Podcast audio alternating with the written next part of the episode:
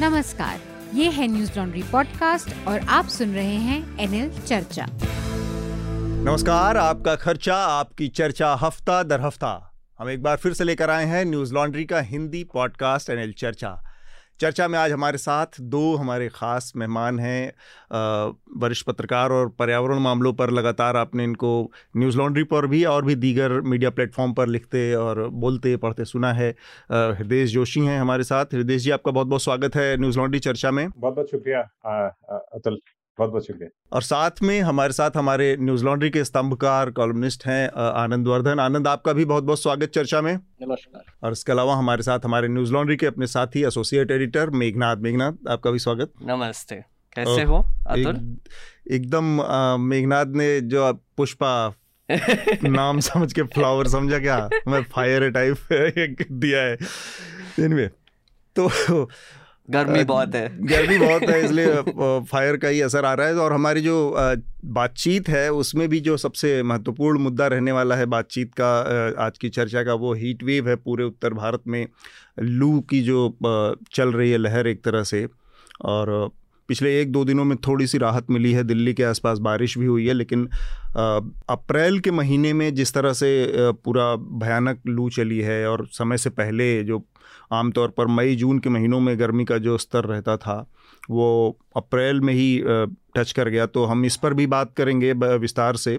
और इसके अलावा एक और महत्वपूर्ण जो मसला है जिस पर हम बातचीत करने करेंगे, वो है जो 2020 में कोविड पैंडमिक शुरू होने के बाद से लेकर अब तक की जो जो मौतें हुई हैं भारत में उसको लेकर डब्ल्यू ने एक आंकड़ा जारी किया है और उसके मुताबिक सैंतालीस लाख के आसपास लोगों की मौत होने का अनुमान है उसमें। हालाँकि सरकार ने इस आंकड़े से नाइतफाकी ज़ाहिर की है और उसको खारिज किया है।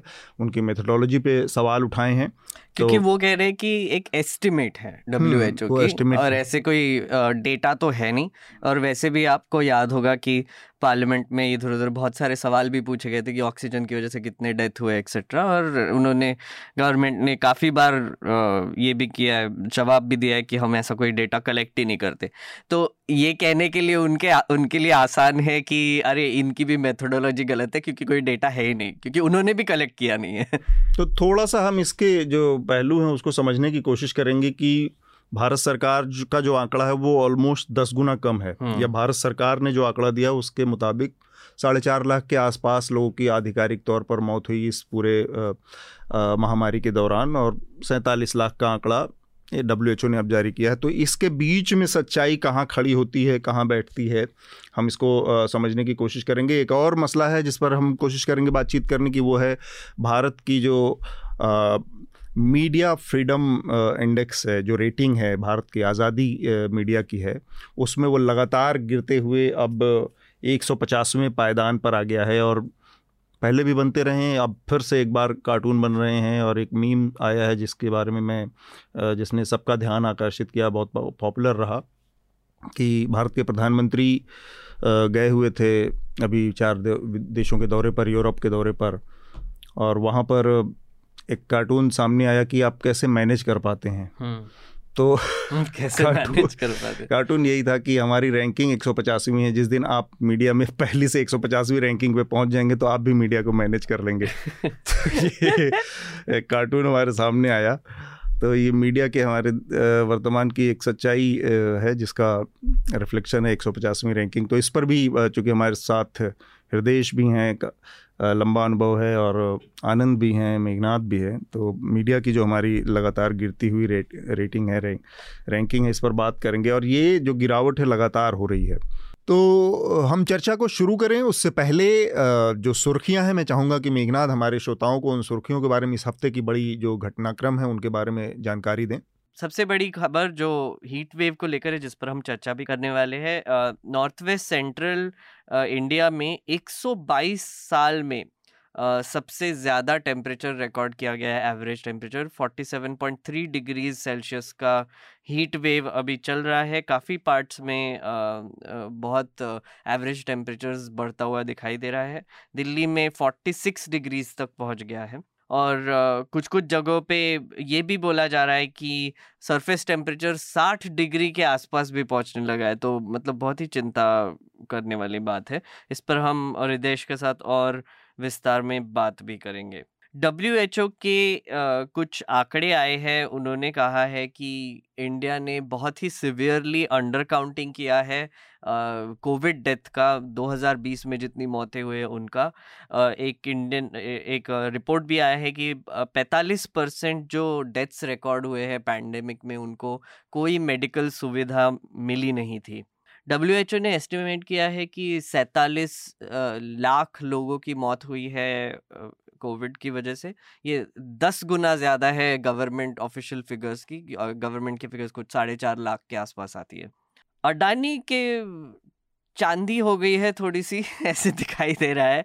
आ, उनका profit four thousand six hundred and forty five बताया जा रहा है मार्च क्वार्टर का। और आपको सुन के ये ताजुब होगा कि पिछले ही आ, साल यही क्वार्टर में उनका प्रॉफिट तेरह करोड़ का था। तो तेरह करोड़ से वो चार हज़ार छः सौ करोड़ तक पहुँच गए हैं एक साल में। तो काफ़ी इंटरेस्टिंग न्यूज़ आइटम है जो मैं सोच रहा था कि आपको बता दूँ। अमित शाह ने कहा है कि कोविड नाइन्टीन का पैंडेमिक ख़त्म होने के बाद सी ए जो कि सिटीजनशिप अमेंडमेंट एक्ट है, वो इम्प्लीमेंट किया जाएगा। और उन्होंने कहा है कि बहुत लोग र्यूमर स्प्रेड कर रहे हैं कि सी ए इम्प्लीमेंट नहीं होगा, लेकिन वो इम्प्लीमेंट करना चाहेंगे। एक मुझे लगता है ये एनआरसी का एक एक्सरसाइज उसी के साथ होगा। सेंसस भी होना है हमारा, वो भी डिले हो गया है पैंडमिक की वजह से। तो ये सब कनेक्टेड है। जिग्नेश मेवानी को गुजरात की गवर्नमेंट क्या बोले कि गवर्नमेंट को अंदर रखने में बहुत अभी दिलचस्पी है तो पहले असम में उनका अरेस्ट हुआ रिलीज़ हो गया। अब गुजरात में उनको फिर से एक 2017 में आज़ादी मार्च निकाला था, उसके लिए अंदर कर दिया है। तीन महीने में तीन महीने के लिए उनको जेल में रखने की बात हो रही है। प्रशांत किशोर ने कहा है कि वो अभी एक नया पार्टी नहीं शुरू करेंगे। उन्होंने पिछले बार आपने सुना होगा कि कांग्रेस ज्वाइन करने से उन्होंने मना कर दिया था। और वो कोई तीन हज़ार किलोमीटर का बिहार में मार्च करने वाले हैं पदयात्रा। पदयात्रा करने वाले हैं तो अभी देखते हैं उनका मूड क्या है थोड़ा सा एराटिक ही लग रहा है अभी भी। मूड बना नहीं पा रहे मूड बना नहीं पा रहे एक बहुत इंटरेस्टिंग खबर है इसरो ने वीनस जाने के लिए एक दिसंबर 2024 तक फेल हो गया तो वीनस का चल हाँ। चाँद चाँद पे कब जाने वाले? इस अगले साल चाँद वाला हमारा मिशन एक फेल हो गया था चंद्रयान ना। चंद्रयान पिछले हाँ, साल हाँ, तो हाँ, अब नया इनका अब वीनस। जाना है अब वीनस जाना है। चलो ठीक है ये हम्म। भी ठीक है। आपको याद होगा एक संभाजी भिड़े करके एक कैरेक्टर है भीमा कोरेगांव। वाले मामले में इनके ऊपर आरोप था कि इन्होंने ही इंस्टिगेट किया था सारा वायलेंस वहाँ पर बिल्कुल। कास्ट के आधार पर। तो उनका नाम ड्रॉप कर दिया गया है वो केस हम्म, से। चार्जशीट से। चार्जशीट से ड्रॉप कर दिया गया है। ये 2018 का वाकया है इस पे हमने काफ़ी कवरेज भी किया है मैंने एक वीडियो भी किया है वो भी आप देख सकते हैं अगर आपको बैकग्राउंड चाहिए। हम्म। वारावरा राव जो और दो और लोग अभी भी जेल में हैं इस केस में। रिज़र्व। बैंक ने चालीस बेसिस पॉइंट से रेपो रेट बढ़ा लिया है। अब फोर परसेंट से फोर पॉइंट फोर परसेंट हो गया है। आपको याद होगा हमने दो हफ़्ते पहले रेपो रेट पे बात की थी और हमने इस पे भी बात की थी कि वो बढ़ा नहीं रहे हैं। तो एक इमरजेंसी मीटिंग बुला ली उन्होंने लगता है हमारा ही सुन के। सुन के अब पता नहीं क्या किया उन्होंने और आप सब आपके हमारे सबके ईएमआई बढ़ गए अब। इमीडिएट तो अभी 4.4 परसेंट हो गया है।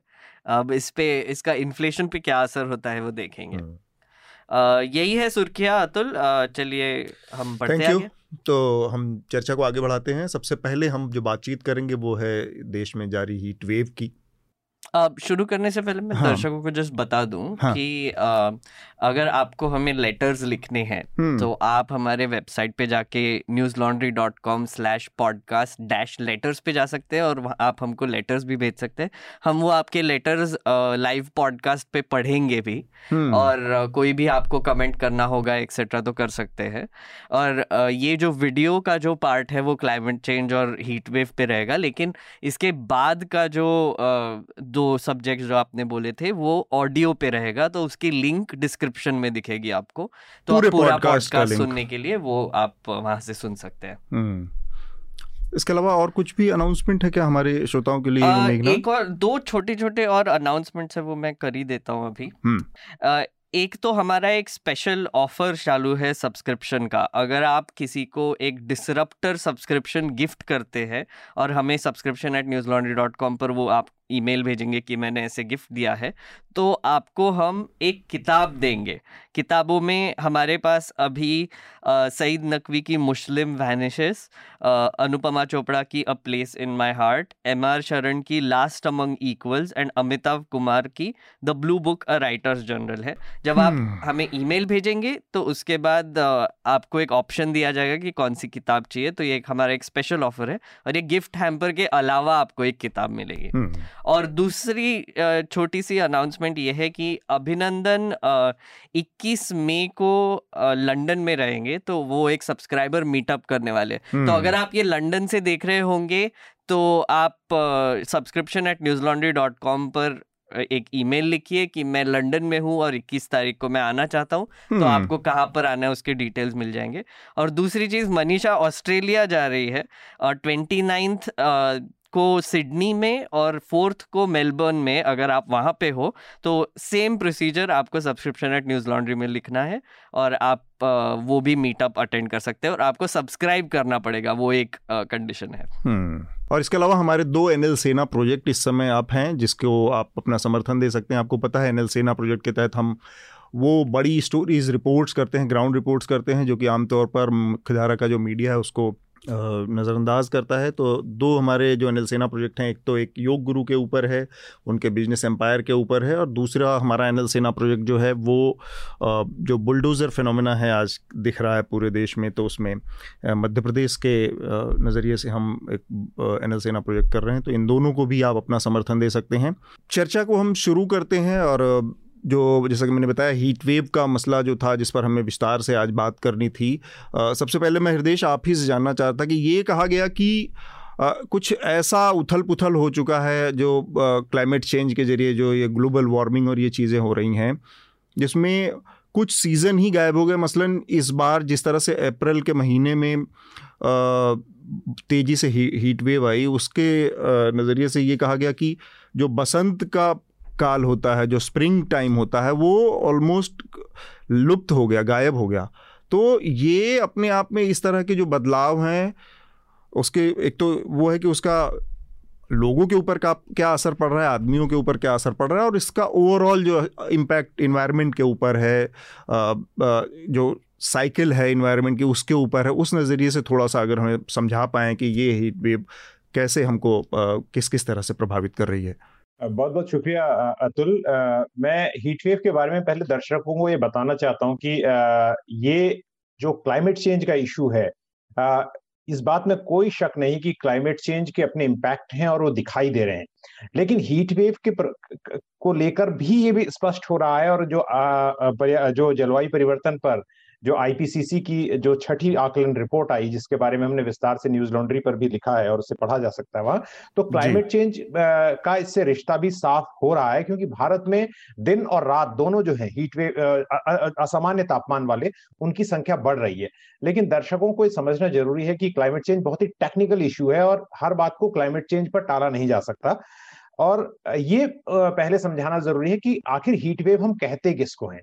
तो हम्म। भारत भारतीय भारत के जो मौसम विभाग ने इस बारे इस बात को लेकर स्पष्ट जो है एक परिभाषा दी है कि पहाड़ के लिए पहाड़ी इलाकों के लिए मैदानी हम्म। इलाकों के लिए और उसके साथ साथ तटीय इलाकों के लिए कोस्टल इलाकों के लिए हीट वेव की अलग अलग डेफिनेशन है जैसे आ, मिसाल के तौर पर जो हम पहाड़ी इलाके हम कहते हैं तो वहाँ पर 30 डिग्री सेंटीग्रेड से अगर तापमान ऊपर जाता है पहला तरीका यह है कि तो उसे हम हीट वेव कहा हीट वेव की श्रेणी में आता है वो हम्म। इसी तरह से मैदानी इलाकों में 40 डिग्री सेंटीग्रेड से तापमान अधिक जाता है तो वो आ, कहा जाएगा कि हीट वेव है हम्म। राइट और लेकिन आ, जो है आ, इसी तरह तटीय इलाकों के लिए भी परिभाषा है तो लेकिन इसमें एक तरीका ये भी है कि आप ये देखते हैं कि आप ये देखते हैं कि अगर तापमान जो है उसका सामान्य से एब्रेशन होता है सामान्य से ऊपर जाता है जैसे अगर मैं आपको बताना चाहूँ और ये रिपोर्ट भी हमने न्यूज़ लॉन्ड्री पर पब्लिश की और हमारे दर्शक उसे जाकर वहाँ पढ़ सकते हैं कि अगर सामान्य से तापमान आज आज का तापमान जो है अगर उसमें सामान्य से साढ़े चार डिग्री की बढ़त होती है तो हम उसे हीट वेव में गिनते हैं हम्म। लेकिन अगर यही तापमान में बढ़त जो है साढ़े छह डिग्री के आसपास हो जाती है तो उसे एक्सट्रीम हीट वेव कहा जाता है हम्म।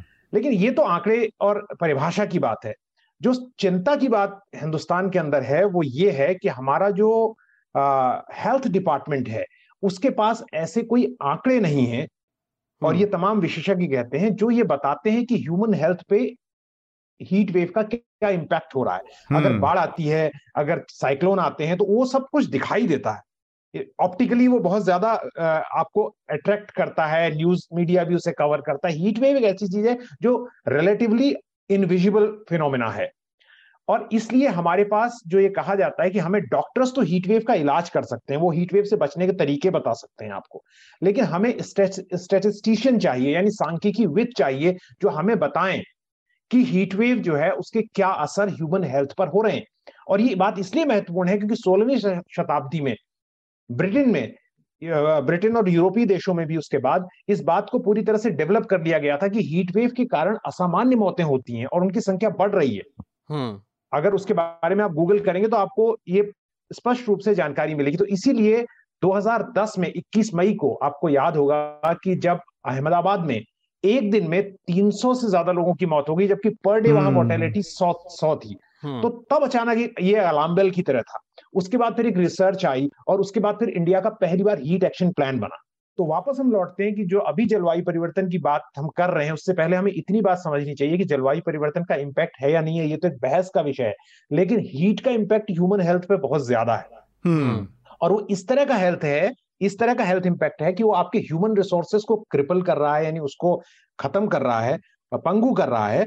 और साथ में ये भी इसलिए भी महत्वपूर्ण है क्योंकि वो आपकी सामाजिक जो एक कमजोरियाँ हैं उसको उजागर कर रहा है। यानी हमारे शहर जो हैं वो इस तरह से बन रहे हैं हमारा जो अर्बन डेवलपमेंट ऐसा है कि वो हीट के समानुपातिक नहीं है हीट से निपटने के लिए सक्षम नहीं है।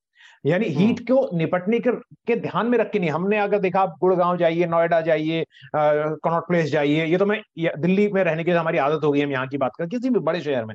वो उनकी बिल्डिंग्स को देखिए आप वो बिल्कुल ऐसे बनी हुई है जैसे किसी ठंडे प्रदेश की बिल्डिंग कांच की बिल्डिंग्स होती है। And the glass is worst thing you can have अगर आपको हीट से लड़ना है, क्योंकि वो ट्रैप करता है ग्लास हाउस इफ़ेक्ट भी हम कहते हैं, वो ट्रैप करता है एनर्जी को। तो हम दो स्तरों पर एनर्जी हीट एक तो हम हीट को बढ़ा रहे हैं, दूसरा हम और कोयला जला रहे हैं और और ज़्यादा हम एनर्जी को खर्च खर्च कर रहे हैं, क्योंकि बिजली का हम और ज़्यादा इस एसी का इस्तेमाल। तो इस ये एक बहुत महत्वपूर्ण चीज़ है। और दूसरी बात आखिरी बात कह के मैं क्लोज करूँगा अपने इस ओपनिंग कमेंट को वो ये कि गरीब लोगों पर जो मैं कह रहा था समाज में जो आर्थिक असमानता है इसका बहुत ज़्यादा असर है। रिक्शे वाला जो है अब वो सिर्फ़ हम्म। सुबह दो घंटे शाम दो घंटे चला सकता है। क्योंकि ये तो वैसे भी है कि आप ऐसी हीट में दस से लेके चार तक काम नहीं कर सकते हैं। और उनकी एफिशिएंसी गिर रही है मजदूर नहीं काम कर पा रहे हैं उनको पैसा नहीं मिल पा रहा है। राइट? तो और इस तरह से हॉकर्स काम नहीं कर पाएँगे रेडी सब्ज़ी वाले काम नहीं कर पाएँगे। तो केवल एक सेक्शन जो है वो काम करके रिच होता जाएगा दूसरे सेक्शन के रोज़गार पे ज़्यादा ज़्यादा चोट पड़ती जाएगी। ठीक बात। मैं बस दो छोटी छोटी चीज़ें जस्ट हृदय ने जो बोला उस पर जोड़ना चाहूँगा श्रोताओं के लिए कि दो हेडलाइंस आई है पिछले हम्म। हफ़्ते में। एक तो है कि highest temperature in April in north west central India in 122 years जब से टेम्परेचर्स रिकॉर्ड करना शुरू किया है तब से 122 सालों में सबसे ज़्यादा एवरेज टेम्परेचर हुआ है। और दूसरी चीज़ एक और रिपोर्ट आया था कि 49 परसेंट हमारे यहाँ पे जो लोग काम करते हैं वर्कफोर्स जो है वो बाहर काम करता है। मतलब जो रिदेश ने कहा जो गरीब गरीब गरीब रिक्शे वाले एक्सेट्रा जो बाहर काम करते हैं वो खुले में काम करते थे फोर्टी नाइन परसेंट मतलब आधा पॉपुलेशन जो वर्कफोर्स है वो अगर बाहर काम कर रहा है तो इसका मतलब आप समझ सकते हो कि इसका हीट वेव का इफ़ेक्ट स्टडी करना और कितना इम्पोर्टेंट हो जाता है। तो, तो ये एक हाँ, मार्च की मार्च की बात तो आई थी सामने लेकिन उसका अप्रैल के डेटा भी अब आ गए हैं तो अप्रैल भी अनयूजुअली असामान्य रूप से गर्म था हम्म। और पिछले पचास साल में अप्रैल का तापमान इतना ज़्यादा गर्म पहले कभी नहीं था और जो और परेशान करने वाली बात तो हो रही है कि जिस तरह से अलग अलग पहलू दिखाई दे रहे हैं जंगलों की आग पिछले एक दशक में ढाई गुना बढ़ी है मार्च और अप्रैल के बीच में दो गुना बढ़ी है ये मैं उत्तराखंड के आंकड़े दे रहा हूँ राइट हम्म। तो अब जब ठंडी जगहें भी गर्म होती जाएँगी और रातें भी ज़्यादा गर्म होती जाएँगी जो आईपीसीसी की रिपोर्ट से मैं कह रहा हूँ तो यानी ठंडी जगहों में जाकर जो लोग सोचते हैं कि हम बच जाएँगे हम्म। और जो लोग ये समझते हैं कि चलो हम नाइट शिफ्ट करके काम कर लेंगे। रात को कई लोग बिल्डर्स ऐसे भी करते हैं कंट्रेक्टर्स की और रात को अब काम कराते हैं। पर हम्म। अब ये देखने में आ रहा है कि रातें भी अनयूजुअली हॉट हो रही हैं। हम्म। असामान्य रूप से गर्म हो रही है। तो ये सारी चीज़ें जो बता रही हैं कि कोई शॉर्टकट नहीं है इससे बचने का हमें अपने लाइफ को बदलना पड़ेगा। बदलना पड़ेगा। ये जो आपने इशारा किया और मेघनाथ ने आंकड़ा रखा कि भाई जो वर्कफोर्स है उसमें से 50 परसेंट खुले में काम करता है और जिस तरह की स्थितियाँ हैं उसमें एक तो उसकी प्रोडक्टिविटी गिरेगी। इसके हम्म। अलावा उसका जो एक्सपोज़र है वो एक्सट्रीम कंडीशन से होगा तो उसमें एक्सीडेंट के चांसेस हैं हीट से उसके स्वास्थ्य का पे उल्टा असर पड़ सकता पड़, पड़ने की चांसेस हैं। मौतें भी बहुत अनयूजुअल बढ़ने बढ़ सकती हैं जैसा कि आपने पुराने आंकड़ों की बात कही। तो क्या ये एक ऐसा अलार्म का टाइम है जहाँ पर सरकारों को कम से कम जब तक मतलब लाइफस्टाइल बदलना या बाकी चीज़ों में बदलाव तो एक लंबी प्रक्रिया का हिस्सा है कि उसका असर कब तक आएगा। लेकिन जब तक ये नहीं होता, तब तक क्योंकि इमीडिएट इफ़ेक्ट लोगों के ऊपर है, लोगों की ज़िंदगी प्रभावित हो रही है। तो इस तरह की किसी पॉलिसी पर विचार करने का वक्त है कि अब जो वर्किंग आवर्स होंगे वो सुबह जल्दी शुरू होकर सात बजे से लेकर दस बजे तक होंगे या फिर चार बजे से लेकर आठ बजे शाम को सात बजे तक होंगे इस तरह से कुछ बीच का टाइम जो होगा उसमें काम नहीं होगा क्योंकि आदमी के काम करने के लायक वो टेम्परेचर या माहौल नहीं है। ये बात तो ठीक है क्योंकि ये बात हमेशा से कहा जाता है कि नेचर के साथ अगर अपना वर्क टाइम एडजस्ट करते हैं तो वो ग्लोबल वार्मिंग के लिए भी बेहतर है क्योंकि अगर आप लाइट नहीं जलाते कमरे में और खिड़कियाँ खोल देते हैं और बाहर सूरज चल है तो आपके कमरे में लाइट होती है आपको लाइट जलाने की ज़रूरत नहीं है तो आप बिजली बचा सकते हैं। ऐसे ही अलग अलग देशों में जो टाइम में क्लॉक एडजस्ट की जाती है उसके लिए भी एक कारण ये भी है उसके पीछे दूसरे कारणों के अलावा कि वो चाहते हैं कि उनकी एफिशिएंसी बढ़े और वो डे टाइम में काम करें राइट? लेकिन अभी इन सब चीज़ों में न जाते हुए मैं कहूँगा जैसे आपने नीतियाँ कही और जहाँ तक मैं समझ रहा हूँ आप उपाय पूछ रहे हैं कि कैसे हीट वेव से लोग बच सकते हैं तो उसके लिए स्पष्ट गाइडलाइन है जैसे कि आप कुकिंग का काम जो है डोमेस्टिक जो महिलाएँ हैं जो सबसे ज़्यादा इस मुश्किल को झेलती हैं तो वो उनके लिए है कि आप अर्ली मॉर्निंग और लेट इवनिंग में कुकिंग करें दिन में ना करें हम्म। गरीब लोग जो है जिनके पास घर होते हैं अक्सर बहुत छोटे दड़बिनुमा घर में वो लोग रहते हैं तो उनके लिए है कि वो किसी तरह अगर जो खसखस की जो शीट्स होती हैं उनको गीला करके। अब ये भी एक समस्या है कि पानी वो कहाँ से लाएँगे? पानी कहाँ से पानी कहाँ से राइट उनको गीला करके छत पे रखें और व्हाइट जो छतों को व्हाइट रिफ्लेक्ट करता है क्योंकि वो लाइट को उस हिसाब से वो करें। बाहर अगर आप जा रहे हैं गर्म वक्त में तो आप सर को अपने कवर करके जाएँ और प्रॉपरली हाइड्रेटेड हो पानी पी कर निकले। तो ये हम्म। छोटी मोटी चीज़ें हैं गाइडलाइंस हैं जो बता सकती हैं आपको और सरकार ने अब ये तो कोई सामान्य आदमी कितना देख पाएगा।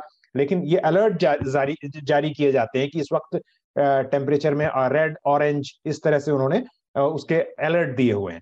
तो हम्म। उन अलर्ट्स के हिसाब से आपको अपनी कार्य प्रणाली को बदलना पड़ेगा। तो ये कुछ चीज़ें हैं जो जिससे आप अपना हीट वेव से बचाव कर सकते हैं।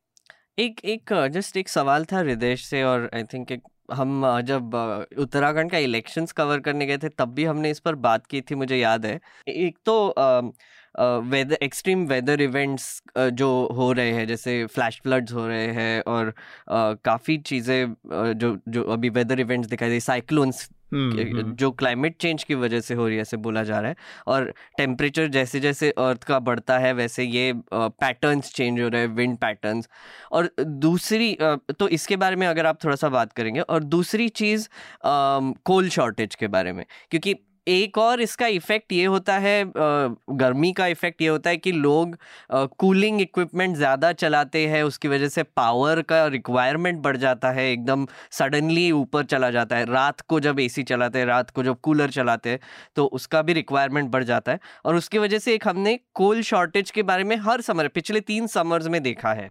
तो एक एक तरीके से ऐसा भी बोला जा सकता है कि श्योर हम लाइफस्टाइल में चेंजेस तो कर सकते हैं, जैसे आपने कहा खसखस का ये लगा के या फिर मुँह ढक के या फिर वर्क टाइम चेंज करके। लेकिन इसका इफ़ेक्ट ये हो रहा है कि कोल हम ज़्यादा इस्तेमाल कर रहे हैं और उसकी वजह से हम कंट्रीब्यूट भी कर रहे हैं क्लाइमेट चेंज में और उसकी वजह से it's it's like a self serving cycle ऐसे दिखाई दे रहा है। आपको क्या लगता है इसके बारे में?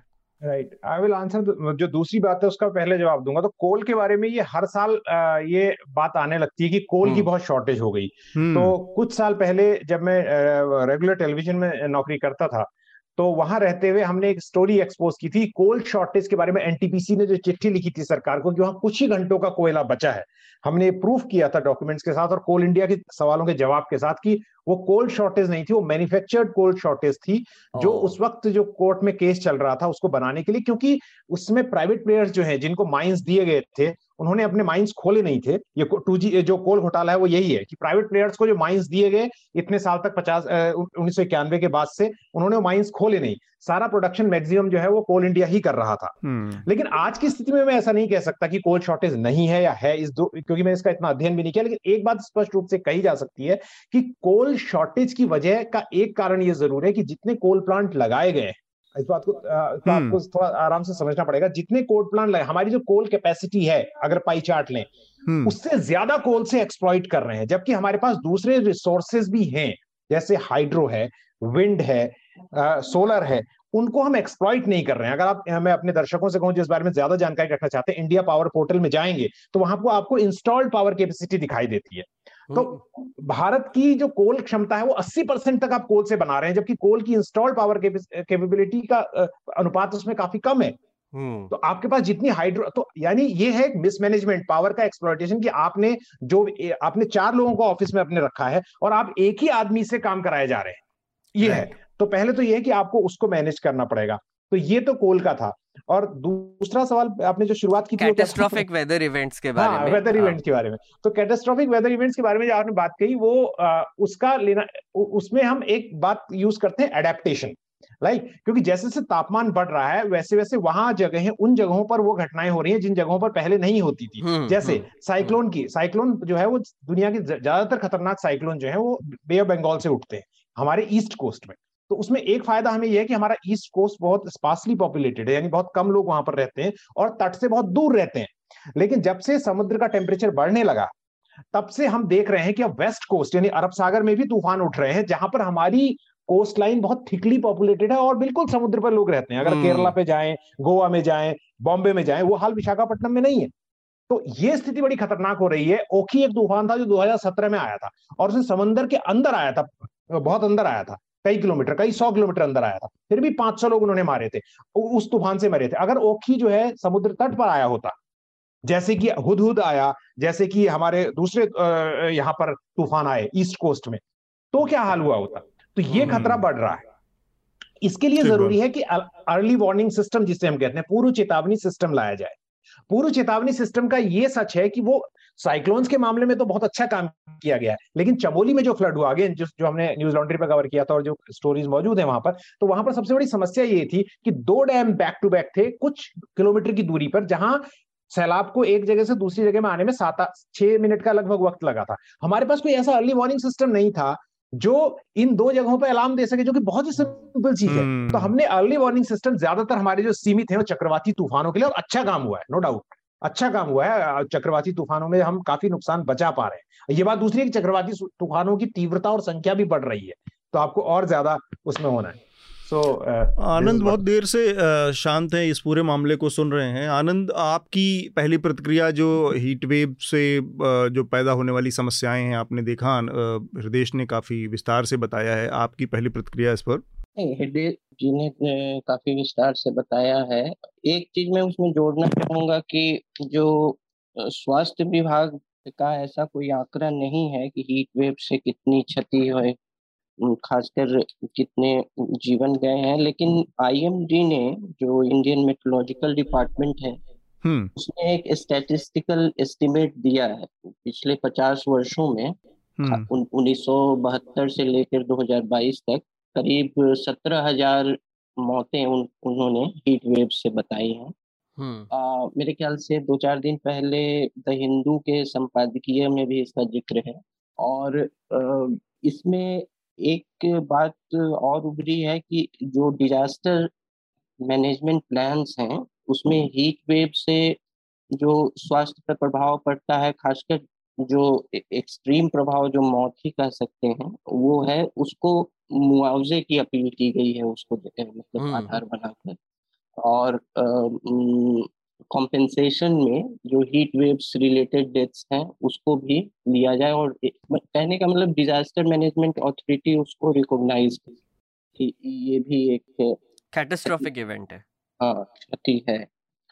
और जैसे अब इन एक दो तरह का इसमें विभाजन हो सकता है। एक तो जो है कि जो ये उससे रिलेटेड बात नहीं है अलग बात मैं बोल रहा हूँ कि हम्म। एक तो है कि इंडिविजुअल वेदर इवेंट्स को ग्लोबल वार्मिंग से सबको जोड़ना बहुत लोग इसके तरफदारी नहीं करते हैं लेकिन फिर भी एक जब जैसे ग्रीन हाउस ले, गैस लेवल से बढ़ने से इंडि, हर इंडिविजुअल वेदर इवेंट्स को लेकिन फिर भी जो ग्लोबल वार्मिंग का एक इम्प्लीकेशन हो सकता है जितनी मेरी समझ है कि एक्सट्रीम एक्सट्रीम रेन इवेंट्स या एक्सटेंडेड रेनलेस स्पेल्स मतलब जब जब रेन नहीं हो रहा हो और हम्म। और जो मौजूदा स्थिति में जो है एक मोटी मोट, जो मोटा मोटी समझ है उसमें जो अभी हीट वेव्स है उसमें एक जो वेस्टर्न डिस्टरबेंसेस जो रेन बेयरिंग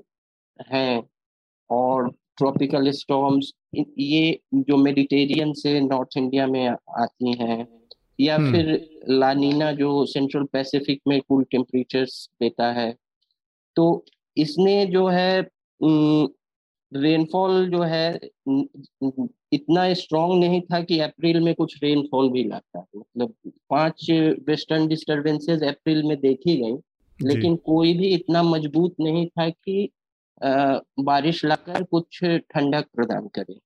तो आ, ये तो इस तरह से इसको जो है बड़ा कारण है ग्लोबल वार्मिंग का। उससे भी खारिज नहीं किया जा सकता है इसका जुड़ाव। तो क्योंकि ये सब चीज़ें भी कई वर्षों से देखी जा रही हैं। हम्म। और एक तो ये है कि जो श्रमिक हैं उनका खुले में आप लोगों ने ज़िक्र किया कि जो भीषण गर्मी में काम करना कितना मुश्किल है। लेकिन इसके एक जो श्रमिक नहीं भी हैं जो एक इसका मनोवैज्ञानिक प्रभाव जो है कि अकारण खींच होना अकारण अकारण खींच होना road rage road road rage और ये सब में जो है हीट का क्या साइकोलॉजिकल इफ़ेक्ट है उसके पर जो क्योंकि गर्मी में देखा जाता है जो रोड पर गाड़ियाँ चल रही हैं उस उन लोगों में खींच और दूसरा है कि जब से जैसे बहुत भीड़ वाली बस हो उसमें अकारण कई लड़ाइयाँ ये छोटी बात लगेगी लेकिन जी, जी, गर्मी के वजह से भी होती है मतलब एक मनोवैज्ञानिक प्रभाव इसका भी अध्ययन जो है जो मनोवैज्ञानिक है उनको करना चाहिए। कई ऐसे झरपे होती हैं जिसका कारण एक खींच भी है। तो हम्म। मैं इसमें एक चीज़ और जोड़ना चाह रहा था बाद बात मैं आपको हाँ, आपको रोक रहा हूँ ये हाँ, बहुत अच्छी जो बातें हैं जो जो बातें रह गई थी मुझे बड़ी खुशी है कि वो आनंद जी ने कवर की हैं इसमें। और उनकी बातों से मुझे दो बात ध्यान आई जो जो अभी मेघनाथ ने बात पूछी थी। एक तो आ, इसको लेके हम जो बात कर रहे थे बरसात को लेके जो भी आनंद जी ने ज़िक्र किया एक फिनोमिना यूज़ होता है उसे हम कहते हैं wet bulb bulb temperature right तो गर्मी होना और ह्यूमिडिटी होना अगर इन्हें अलग अलग देखें दोनों ही परेशान करती है। जब ये दोनों एक साथ होती हैं तो इनका कंबाइंड इफ़ेक्ट जो है उसको वेट बल्ब टेम्परेचर के रूप में नापा जाता है। और वो वेट बल्ब टेम्परेचर का मतलब यह है, एक हीट इंडेक्स का मतलब हम उसको गर्मी को और नमी को एक साथ उसके मारक क्षमता को लेकर हम हीट इंडेक्स बनाते हैं अगर वो 35 डिग्री सेंटीग्रेड से वेट बल्ब टेम्परेचर है, जिसे नापने के लिए थर्मामीटर को गीले कपड़े से लपेट कर फिर उसका तापमान नापा जाता है। तो वेट बल्ब टेम्परेचर अगर 35 डिग्री से ज़्यादा है तो वो ह्यूमन बॉडी उसे झेल नहीं सकती है। और हम्म। अभी हम जो है वेट बल्ब टेम्परेचर को लेके अगर हमारे दर्शक रिसर्च करेंगे गूगल करेंगे या देखेंगे तो उन्हें हम्म। पता चलेगा कि ये बड़ी समस्या दूसरा कोल के बारे में एक बात कहना भूल गया था मौजूदा हालात में। मेघनाथ जो कोल में एक बात जोड़नी बहुत ज़रूरी है वो ये कि जितने कोल प्लांट प्राइवेट लगाए गए हैं वो ज़्यादातर सस्ता कोल होने की वजह से बाहर से कोल आयात कर रहे थे। और ये एक मुद्दा ईमानदारी का भी है। अब वो क्या है कि जब बाहर कोल के रेट ऊपर जा रहे हैं और बहुत तेज़ी से ऊपर जा रहे हैं तो सरकार से कह रहे हैं कि कोयले की कमी है। यानी वो फ़ायदे के वक्त कोयला बाहर से मंगा रहे हैं, लेकिन जब कोयला उन्हें अंदर से, जब उनको महँगा कोयला कोयला खरीदना है तो वो कह रहे हैं कि सरकार से दो। तो अभी सरकार ने इस बारे में उनको आदेश भी दिया है जो आयातित कोल पर आधारित प्लांट हैं वो आयातित कोल ही इस्तेमाल करें। उसके साथ हम्म। उनको कुछ राहत दी गई है कुछ सुविधाएँ दी कंडीशन के साथ। तो ये भी एक इशू है जो कोल शॉर्टेज को लेकर जिस पर बात और समझना चाहिए। अतुल मैं बस एक छोटी कुछ छोटी छोटी चीज़ें जोड़ना चाहूँगा। एक तो आईपीसीसी रिपोर्ट का ज़िक्र करना बहुत इम्पोर्टेंट है यहाँ पे। पिछले अगस्त में एक बहुत बड़ा रिपोर्ट आया था आईपीसीसी का जिसमें चार चीज़ें कही गई थी। एक तो कहा गया था कि आ, आ, हमारे प्लानट का जो ओवरऑल टेम्परेचर है वो 1.5 डिग्रीज मेंटेन करना है लेकिन आ, ये ब्रीच हो जाएगा 2040 तक मतलब और 18 साल में ब्रीच हो जाएगा। दूसरा कि साइंटिस्ट ने कहा है कि उसकी वजह से वेदर इवेंट्स जो है वो एक्सट्रीम वेदर इवेंट्स जो है वो बहुत और एग्जास्परेट हो जाएँगे मतलब बहुत बढ़ जाएँगे। और उसकी वजह से एक क्लाइमेट माइग्रेशन का फेनोमिनन होगा, जिसका मतलब है कि कुछ कुछ एरियाज़ जो है वो एकदम इनहेबिटेबल हो जाएगी और उसकी वजह से लोग माइग्रेट करेंगे और उसकी वजह से अर्बन सेंटर्स में और जहाँ जहाँ वेदर फिर भी फेवरेबल है, वहाँ पर प्रेशर बढ़ेंगे और उसकी वजह से इंफ्रास्ट्रक्चर के भी कॉस्ट और बढ़ जाएँगे। और तीसरी चीज़ ये कही थी कि आ, कुछ कुछ जो क्लाइमेट चेंज के जो इफ़ेक्ट्स हैं वो अभी इरिवर्सिबल हो चुके हैं। मतलब उसका कोई उपाय नहीं है उसके साथ हम कुछ नहीं कर सकते।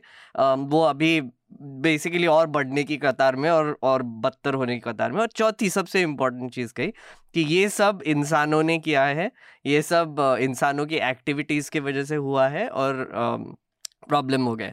आईपीसीसी रिपोर्ट में कुछ इंडियन इवेंट्स के बारे में भी बताया गया था तो श्रोताओं को मैं बताना चाहूँगा ताकि आइडिया आ जाए कि क्या होता है। चेन्नई के फ्लड्स का ज़िक्र किया है। 2015 में जो चेन्नई में आपको याद होगा, फ्लड्स हुए थे, उसका किया है। केदारनाथ में 2013 में जो फ्लैश फ्लड हुआ था, उसका एक ज़िक्र किया है।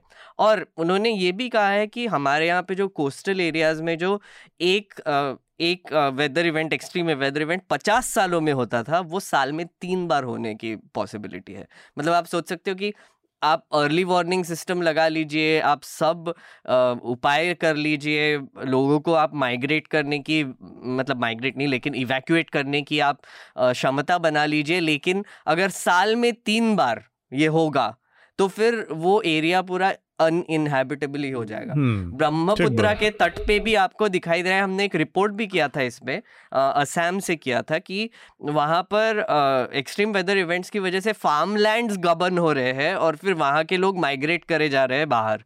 तो ऐसे काफ़ी तो, जगह पे हो रहा है अभी। तो आपने जो जो रिपोर्ट का ज़िक्र किया जो अगस्त में आई थी वो आईपीसीसी रिपोर्ट की जो ए की मैं बात कर रहा था छठी आकलन रिपोर्ट का पहला हिस्सा था। ये रिपोर्ट तीन हिस्सों में आती है जो जिस जिस हिस्से का आप ज़िक्र कर रहे हैं वो हिस्सा उसके फ़िज़िकल फैक्टर्स का था। हम्म। दूसरा हिस्सा इस साल फरवरी में आया जिसको हम एडेप्टेशन कहते हैं कि आप इनके प्रभावों से कैसे निपटेंगे। और तीसरा हिस्सा जो अभी भी आया है अप्रैल फ़र्स्ट वीक में उसे कहते हैं कि वो मिटिगेशन पर है यानी उससे निपटने के लिए जो सोलर पैनल लगाना विंड एनर्जी कैसे हम करेंगे। हम्म। इनका जो सिंथेसिस रिपोर्ट है वो इस साल सितंबर में आएगी तीनों को जोड़ के एक रिपोर्ट आएगी। तो आप इरिवर्सिबल वाली आपने बात कही उसी बात पे मैं छोटा सा खत्म करूँगा वही। तो ये मैं बता रहा था कि जो अगर इरिवर्सिबल क्यों है? इरिवर्सिबल इसलिए है क्योंकि जो जो जो जो फ़िज़िकल रिपोर्ट से मैं बता रहा हूँ कि जब आप टेम्परेचर गर्म होते जाता है, होते जाता है तो उसके बाद फिर एक स्थिति ऐसी आती है जब डॉक्टर कह देता है कि हमने मरीज़ को बचाने की बहुत कोशिश की, वो नहीं बच सकता। यानी उसके लिए हम यूज़ करते हैं बेग्ड इन इमिशन यानी अब जैसे गाड़ी अगर 200 की स्पीड में चल रही है, अगर 80 की स्पीड में चल रही है तो आप ब्रेक मार के उसे रोक सकते हैं। लेकिन गाड़ी अगर 200 की स्पीड में चल रही है तो उसके बाद आप उसे ब्रेक मारेंगे तब भी वो 20 मीटर आगे जाकर ही रुकेगी तो हम्म। यानी अगर आज की डेट में आप सारे पावर प्लांट बंद भी कर दें और दुनिया बिल्कुल आदिम युग में भी चली जाए तब भी कुछ इंपैक्ट ऐसे हैं जो होकर रहेंगे क्योंकि हम्म। वो बेगडिन इमिशन की जो थ्रेश है जो दहदीज है उसको पार कर गए हैं कंफ्लिक्ट की हाँ जो कंफ्लिक्ट की बात आपने कही वो इसलिए जो जो जो जो जैसे नेपाल माफ़ कीजिए बांग्लादेश में भोला आइलैंड एक जगह है वहाँ से हम्म। पाँच लाख लोग विस्थापित हो चुके हैं तो ऐसे कई आइलैंड हमारे सुंदरवन में भी हैं तो जब ये लोग आना शुरू करेंगे इन इलाकों में तो न केवल मुश्किल इंफ्रास्ट्रक्चर की होगी बल्कि झगड़े भी बढ़ेंगे क्योंकि क्रॉस बॉर्डर माइग्रेशन भी शुरू हो राइट एक चीज़ और हृदय इसका पहलू मैं थोड़ा समझना चाह रहा था कि हमने देखा यूरोप में 2003-4 के टाइम पे जो हीट वेव आई थी बड़ी संख्या में मौतें हुई थी दर्ज हुई थी। उसके बाद मेरे ख्याल से रसिया में 2010 में एक बड़ी हीट वेव की घटना हुई थी जिसमें बहुत बड़ी संख्या में लोगों की मौतें हुई थी। इसके बाद क्या मतलब जिस तरह से यूरोप ने निपटने के उपाय किए हैं जो तरीके अपनाए हैं उस तरह के वो, एक तो क्या, किस तरह से उससे बचने के उन्होंने उपाय क्या अपनाए और क्या उस तरह की चीज़ें भारत में भी अपनाई जा सकती हैं? मेरा सवाल इसलिए भी है क्योंकि जब हम क्लाइमेट चेंज और इसके दुष्प्रभावों के बारे में बात करते हैं तो एक चीज़ हमारे सामने बार बार आती है कि साउथ एशिया जो पूरा है, ये क्लाइमेट चेंज के दुष्प्रभावों के लिए बहुत ही ज़्यादा वलनरेबल है, बहुत ज़्यादा संवेदनशील है, यहाँ पर बहुत उसकी मार पड़ने वाली है। एक तो ये क्यों ज़्यादा संवेदनशील है क्यों ज़्यादा वलनरेबल है इसको थोड़ा सा हमें समझने की ज़रूरत है। हृदय और फिर आनंद आप दोनों लोगों से मैं थोड़ा इसको समझ मैं ये समझाता हूँ कि भारत जो है उसके लिए चाहे पानी की कमी से समझाते हैं राइट इस समय तो पानी की कमी सबसे बड़ा है। भारत इसलिए सबसे ज़्यादा संवेदनशील है क्योंकि भारत के पास दुनिया का केवल 2.5 परसेंट लैंड मास है। यानी दुनिया का जितना क्षेत्रफल है उसका ढाई परसेंट क्षेत्रफल भारत का है। बहुत ज़्यादा है लेकिन फिर भी बहुत कम है राइट क्यों? क्योंकि हम दुनिया की सत्रह फ़ीसद आबादी जो है दुनिया की आबादी अभी अगर साढ़े आठ सौ करोड़ है अगर मैं गलत नहीं हूँ तो भारत के अंदर 140 करोड़ लोग रह रहे हैं। तो जो चेन्नई का आप ज़िक्र कर रहे थे आप तो फ्लड का ज़िक्र कर रहे थे लेकिन आप डे ज़ीरो अगर लिखेंगे गूगल में तो डे ज़ीरो यानी 2019 में चेन्नई में हाल हो गया था कि एक दिन का पानी भी नहीं बचा था। हम्म। ये ये तो और हमारा ग्राउंड वाटर फिर अगेन न्यूज़ लॉन्ड्री में ही मेरी हमारी डॉक्यूमेंट्री है जो आर्सेनिक है। हमारा जो ग्राउंड वाटर हमें अवेलेबल भी है वो इतना ज़्यादा कंटामिनेटेड और हेजार्डस है कि हमारे पास सुरक्षित पेयजल की बहुत बड़ी दिक्कत खड़ी होने वाली है। हम्म। तो इसलिए भारत सबसे ज़्यादा संवेदनशील है। क्यों? क्योंकि वो तीन और समंदर से घिरा हुआ है तो साइक्लोन्स के खतरे उसे हैं। उसके बहुत सारे एग्रोक्लाइमेटिक जोन है इसलिए उसकी खेती फेल होने के खतरे हैं।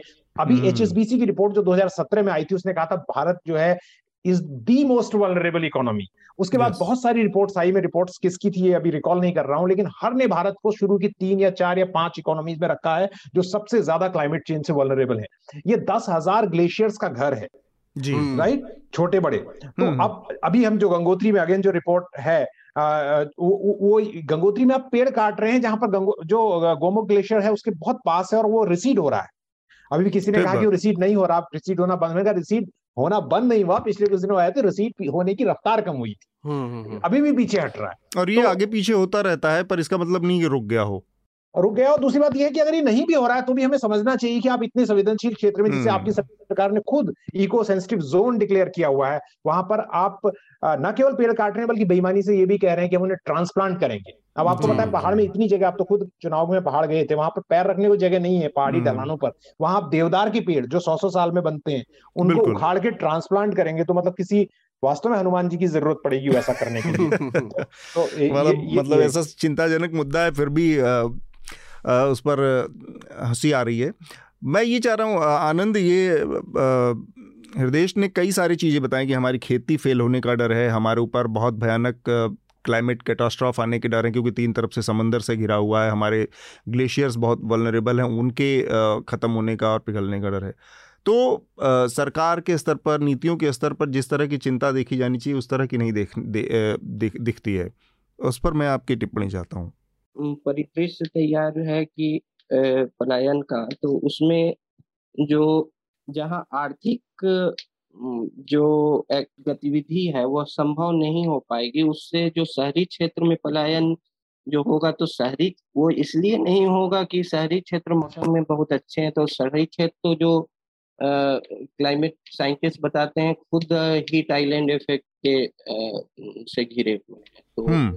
तो ही, हीट आई वहाँ तो खुद हीट जैसा कि पहले देश जी बता रहे थे हीट ट्रैप है हो जाएगा ऐसे स्ट्रक्चर्स हैं बिल्डिंग्स हैं रोड्स हैं जो हीट ट्रैप है और सामान्यतः देखा जाता है कि शहर के आसपास जहाँ वो ऐसे खुले क्षेत्र जहाँ नेचुरल लैंडस्केप ज़्यादा है वहाँ गर्मी थोड़ी कम होती है शहरों से हम्म।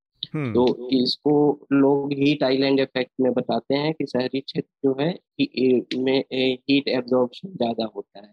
तो ये पलायन ज़रूरी नहीं है कि ज़्यादा जो है बेहतर मौसम या कम गर्मी के कारण शहरों में हो, लेकिन जो, जहाँ जैसे क्लाइमेट चेंज की वजह से एग्रीकल्चर या अन्य जो इकोनॉमिक एक्टिविटीज़ हैं, वो होना ही संभव नहीं हो तो उस कारण से जो है आर्थिक अवसरों की खोज में ये पलायन हो सकता है कि अब शहर में तो कुछ मिल सकता है।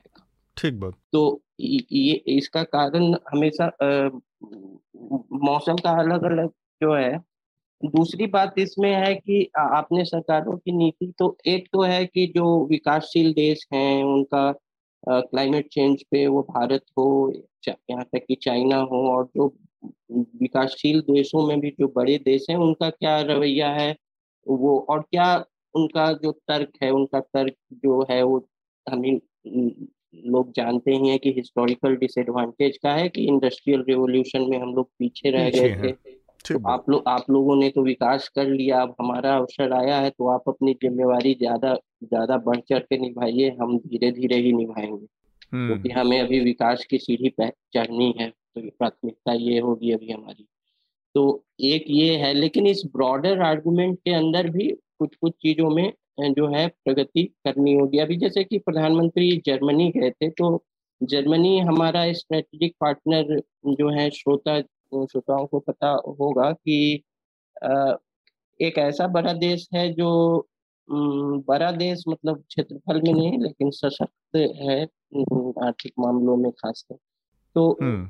क्योंकि वो हमारा स्ट्रेटेजिक पार्टनर डिफेंस वगैरह में नहीं हम्म। और न, आ, हमारा स्ट्रेटेजिक पार्टनर जर्मनी एक ऐसा देश है जो क्लाइमेट चेंज मिटिगेशन में हम्म। और और हमें जो है वो करीब वन बिलियन जो है डॉलर्स का इन्वेस्टमेंट जर्मनी ने भारत में किया हुआ है ग्रीन टेक्नोलॉजी ट्रांसफ़र तो आ, इस तरह की जो है हम लोग को दूसरे देशों के साथ इस तरह की कवायतें और करनी होंगी, इस तरह के प्रयास और करने होंगे। और जो सरकार की यहाँ की नीति है, जो पर्यावरण मंत्रालय वगैरह की, हितेश जी उस पर ज़्यादा बताएँगे।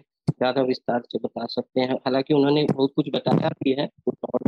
ठीक बात है। तो हृदय से अभी हम आखिरी टिप्पणी लेंगे। मेघनाथ पहले आपसे हाँ, इस पर आपकी प्रतिक्रिया हाँ, ले लें फिर आखिरी में हृदय के आखिरी दो छोटी छोटी चीज़ें बोलना चाहूँगा। एक तो हृदय ने जो कहा कि इंडिया एक बहुत ही वलनरेबल देश है। क्लाइमेट चेंज अगर होगा और क्लाइमेट क्राइसिस बोलते हैं उसको, अभी क्लाइमेट चेंज भी नहीं है। क्लाइमेट क्राइसिस जो हो रहा है उसकी वजह से एक तो हमारी पॉपुलेशन ज़्यादा है, ऊपर से इतनी सारी जोग्राफीज और इतने सारे इन्वायरमेंट्स है हमारे एक कंट्री में तो हमारे यहाँ पे सब कैटेस्ट्रॉफिक इवेंट्स दिख सकते हैं। मतलब फॉरेस्ट फायर से लेके बाढ़ से लेके सूखे से लेके ग्लेशियर मेल्टिंग से लेके सब कुछ दिख सकता है हमारे यहाँ पे। तो इसका मतलब है कि हमारे यहाँ पे एक तो पॉपुलेशन कहाँ रहेगी कौन से कॉन्सेंट्रेटेड एरियाज़ में रहेगी वो एक बहुत बड़ी चिंता है और इस पर हमें uh, सरकार ने और सोचना भी चाहिए और बहुत जल्दी सोचना चाहिए। दूसरी चीज़ ये है कि एक डेलॉइट का रिपोर्ट मेंशन करना चाहूँगा। अब हमारी सरकार तो कह रही है कि हम एक पाँच ट्रिलियन डॉलर इकोनॉमी बनेंगे और uh, उसकी तरफ़ बढ़ रहे हैं एक्सेट्रा और हम वैसे अभी भी फिर भी डेवलपिंग एक कोट कोट मतलब quote and quote developing nation है तो डेलॉइट uh, ने कहा है कि हमारा एक्चुअली क्लाइमेट क्राइसिस की वजह से छः ट्रिलियन डॉलर्स का लॉस होने का संभावना है। तो मतलब आप सोच सकते हैं कि एक एक तरफ़ हम एडवांस करने की कोशिश कर रहे हैं जहाँ पे हम एक कोट अनकोट डेवलप्ड नेशन होने की कोशिश कर रहे हैं और ऊपर से ये क्लाइमेट चेंज की वजह से जो लॉसेस हो रहे हैं वो वो ऑफसेट करने वाला है। तो उससे हमारी इकोनॉमी को और बढ़ोतरी देना और और इंडस्ट्रीज़ को प्रमोट करना और पावर कंजम्पशन करना ये सब अगर आप उसके ऊपर आप लाद देंगे तो फिर वो दोनों ऑफसेट हो जाएँगे। हृदय एक बड़ी चिंता है, आखिरी मेरा सवाल है और आखिरी आपकी टिप्पणी चाह रहा हूँ कि ये बहुत जेनविन कंसर्न है उन लोगों का या इस तरह की जो विकासशील अर्थव्यवस्थाएँ हैं भारत जैसी कि उनकी अपनी एक जो पॉपुलेशन है, जो उनके नागरिक हैं, उनकी जो आबादी है, उसकी अपनी एक एस्पिरेशंस हैं क्योंकि वो जिसका ज़िक्र आनंद ने किया कि हिस्टोरिकली पीछे रह गए हैं हाँ। लोग डेवलपमेंट के या विकास के रास्ते में और काफ़ी हद तक ये भी आप देख सकते हैं कि जो पूरा यूरोप का या जहाँ पे दिखता है कि कम कम बेस एक हद तक सस्टेनेबिलिटी आ गई है या स्थिरांक आ गया है वो भी बहुत कुछ इस तरह की जो अर्थव्यवस्थाएँ जो भारत जैसी अर्थव्यवस्थाएँ औपनिवेशिक काल का जो दोहन है पूरा उसका भी बहुत बड़ा योगदान है जबकि भारत जैसी अर्थव्यवस्थाओं को अकेले अपने दम पर अगर कोई एस्पिरेशन है उस तरह की तो पहुँचना है। तो ये जो उम्मीदें या जो ये एस्पिरेशन है इन देशों की या विकास की जो इच्छा है, चाह है, वो उसको, उसके साथ इस क्लाइमेट का तालमेल बिठाना आज के टाइम में कैसे संभव है?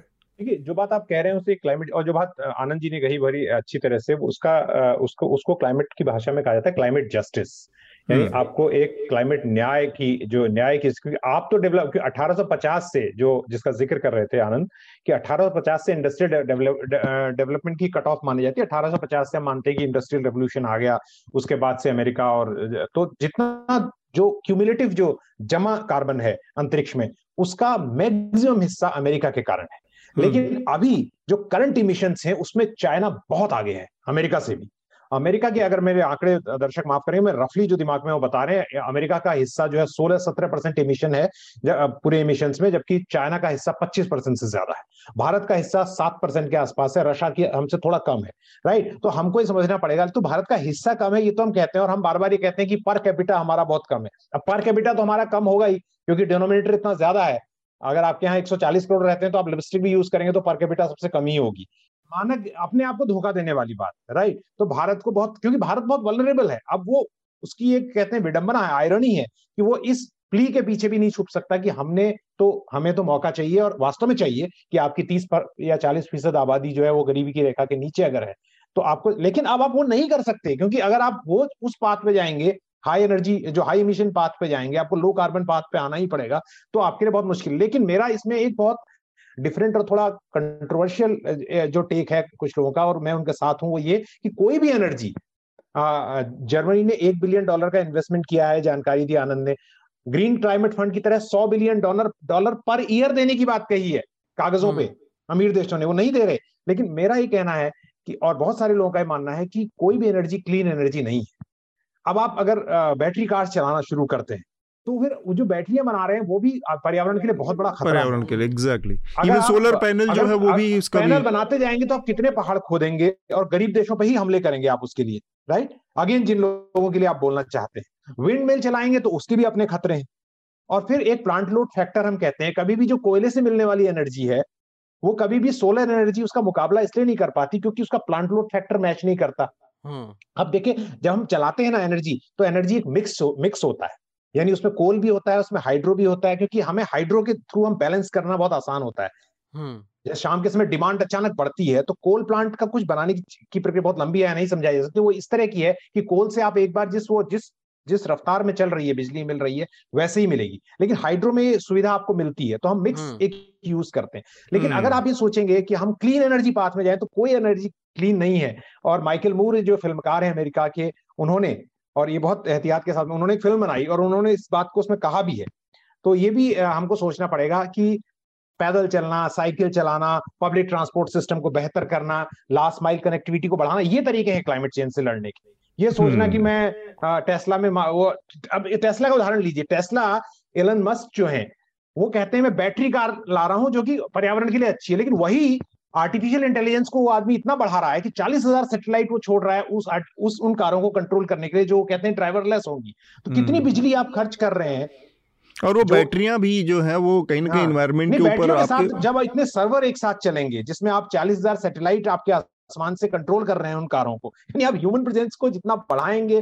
काम में वो आपकी क्लाइमेट को कंट्रोल करेगा आप जितना ज़्यादा ये जैसे कहते हैं ना Alexa switch on the light तो एलेक्सा केवल लाइट स्विच ऑन नहीं करती है बल्कि एलेक्सा एक कमांड शुरू करती है जो कई सर्वर्स में जाती है और उसके लिए बिजली आपको चाहिए होती है हम्म। तो वो बहुत इससे हम्म। अच्छा है कि आप खुद उठ के म्यूज़िक ऑन करें या पंखा बंद करें या एसी ऑन करें rather than asking some electronic gadget to do that बिल्कुल। तो मेरे ख्याल से काफ़ी विस्तार से हमने इस पर बातचीत की है और आगे भी इस पर करते रहेंगे क्योंकि ये ऐसा मसला है जो लगातार चलने वाला है। आ, सरकार के स्तर पर लोगों के स्तर पर भी बातचीत होती रहनी चाहिए। अगले विषय की तरफ़ बढ़ते हैं। मेघनाथ मेरे ख्याल से जो कि डब्ल्यू का डाटा आया है नया और उन्होंने एक अनुमानित आंकड़ा जारी किया है। भारत में जो कोरोना की महामारी के दौरान मारे गए लोगों का और उनका ये कहना है कि सैंतालीस लाख के आसपास लोगों की मौत हुई दो सालों के दौरान 2020 और 21 में। भारत सरकार ने इन आंकड़ों के ऊपर को, इनको खारिज करते हुए इन आंकड़ों के निकालने की जो तय करने की जो प्रक्रिया है उसमें भी खामी बताई है। और मैं थोड़ा सा कुछ आंकड़े हैं जिसको रख कर और फिर एक तस्वीर बनाने की हम कोशिश करते हैं कि दरअसल एग्जैक्टली कहाँ पर कितनी मौतें और क्या हुआ है, इसमें कोई शक नहीं है कि जो भारत सरकार का आंकड़ा है वो बहुत ही अंडरस्टेटेड अंडरस्टिमेटेड है, क्योंकि भारत सरकार के आंकड़े के मुताबिक 2020 और 21 टोटल पूरे पेंडेमिक के दौरान साढ़े चार लाख के आसपास लोगों की मौत का आंकड़ा दर्ज है। तो बहुत सारी रिपोर्ट्स हमने की हैं और तमाम बाकी मीडिया संस्थान से भी आई हैं, जब सेकेंड वेव के दौरान ही तो उस समय जिस तरह से मौतों में उछाल था, जिस तरह से डेथ सर्टिफिकेट में उछाल था, उसको देखते हुए सरकार के आंकड़े के बारे में बहुत भरोसे से भरोसा मतलब नहीं किया जा सकता। एक आंकड़ा है जो रखता हूँ मैं मैं रखना चाह रहा हूँ हमारे श्रोताओं के लिए और फिर बाकी जो हमारे मेघनाथ हैं और हृदेश हैं और आनंद हैं लोगों से इस पर प्रतिक्रिया लेना चाहेंगे। भारत सरकार का आंकड़ा है कि प्रति मिलियन जो दस लाख में मौतों का आंकड़ा है भारत में उन्होंने कहा था कि तीन सौ चौरासी के आसपास रहा। और डब्ल्यूएचओ का कहना है कि नहीं ये तीन सौ चौरासी नहीं बल्कि तीन हज़ार चार सौ अड़तालीस है। हम्म, हम्म। अब कुछ चीज़ें हैं जो हमारे पास आंकड़े अवेलेबल हैं, उसके आधार पर अगर कहें तो भारत सरकार ने जो कंपनसेशन की पॉलिसी अनाउंस की थी, जो मुआवजे की नीति घोषित की थी कोविड से मरने वालों के लिए पचास हज़ार रुपये का, उसके तहत जो लोगों ने अपने दावे किए हैं मुआवजे के के लिए, वो आंकड़े अपने आप में इस बात की ताकीद करते हैं कि शायद इतनी नहीं है जितना कि डब्ल्यूएचओ बता रहा है। लेकिन उतनी भी नहीं है जितनी कि भारत सरकार का कहना है। तो एक मोटी मोटा आंकड़ा क्योंकि ये माना गया कि केरल ने अपने स्टैटिस्टिक्स को कोविड से रिलेटेड सबसे बेहतर तरीके हम्म। से दर्ज किया है मैनेज किया है। और उनका ये आंकड़ा कि पर मिलियन जो है 1950 लोगों की डेथ हुई है। अगर हम इसको स्टैंडर्ड माने बाकी राज्यों में बहुत ही बुरी हालत है और वहाँ के आंकड़ों को आप की सेंटिटी भी कोई ख़ास नहीं है हम्म, क्योंकि आ, कोई ना तो उनके पास मैकेनिज़्म था दर्ज करने का ना हॉस्पिटल्स थे। आ, जैसा कि ऑक्सीजन के मामले में आपको पता है कि उत्तर प्रदेश की विधानसभा से लेके यहाँ के लोकसभा तक में ये बात कही गई कि किसी की मौत। नहीं तो कोई उसके हम्म। आंकड़ों को दर्ज करने का कोई आ, बहुत अच्छा तरीका नहीं था। इवन तो, आप हमने ही काफ़ी रिपोर्ट्स की थी कि सेमेट्रीज में जो जो शमशान घाट में जो मौतें हुई थी वो रिकॉर्डेड मौतों से बहुत ज़्यादा थी। लाइक वहाँ पे जाकर ही देख के आ सकते थे। तो 1950 पर मिलियन यानी 10 लाख में 1950 का जो आंकड़ा दर्ज हुआ केरल में इसको अगर मानक बनाकर देखें तो भी आंकड़ा जो आता है वो जाकर 26 लाख साढ़े छब्बीस लाख के आसपास का कहीं आता है। पर फिर भी साढ़े चार लाख से बहुत ज़्यादा है। हाँ तो वही मैंने कहा कि तो ये दोनों चीज़ों को अगर हम मिलाकर देखें तो बात कहीं बीच में आती हुई दिखती है। मेघनाथ सबसे पहले आप ही हाँ। से मैं जानना चाह रहा हूँ कि ये जो सरकार ने इस तरह से दर्ज करने में कोताही की है और ये केवल भारत सरकार की नहीं कमोबेश ये पैटर्न पूरी दुनिया में देखा हाँ। जो मौतों को दर्ज करने का या बीमार को या इस तरह के जो भी उससे रिलेटेड डा, डाटा थे कोविड से रिलेटेड उसको अंडरस्टिमेट किया गया पूरी दुनिया में ये इसकी वजह एक तो समझ में आता है कि भाई कंपनसेशन जैसी चीज़ें हो सकती हैं बहुत मुश्किल होती है।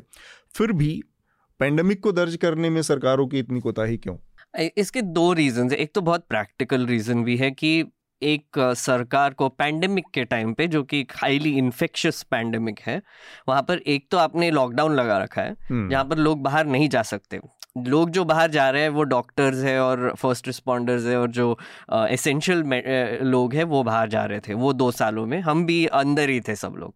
तो uh, उस इस हालत में डेटा कलेक्ट करना कितना मुश्किल हो जाता है वो आप uh, सोच सकते हैं। आप आपने देखा ही होगा कि एक तो ये भी डर होता है कि आपको ही इन्फेक्शन हो जाएगा और आप कैसे ही उस मतलब उसका इलाज कर पाएँगे एक्सेट्रा वो तो दूर की बात है। हम्म। दूसरी चीज़ ये है कि आ, सरकार के हिसाब से कंपेंसेशन का मामला तो मैं अभी थोड़ा बाजू में ही रखता हूँ क्योंकि कंपेंसेशन एक तो मुझे लगता है देना इम्पॉसिबल भी हो जाता है एक पैंडेमिक के टाइम पे कि मतलब हमारा दिवाला पिट जाएगा अगर सबको कंपेंसेशन देंगे तो।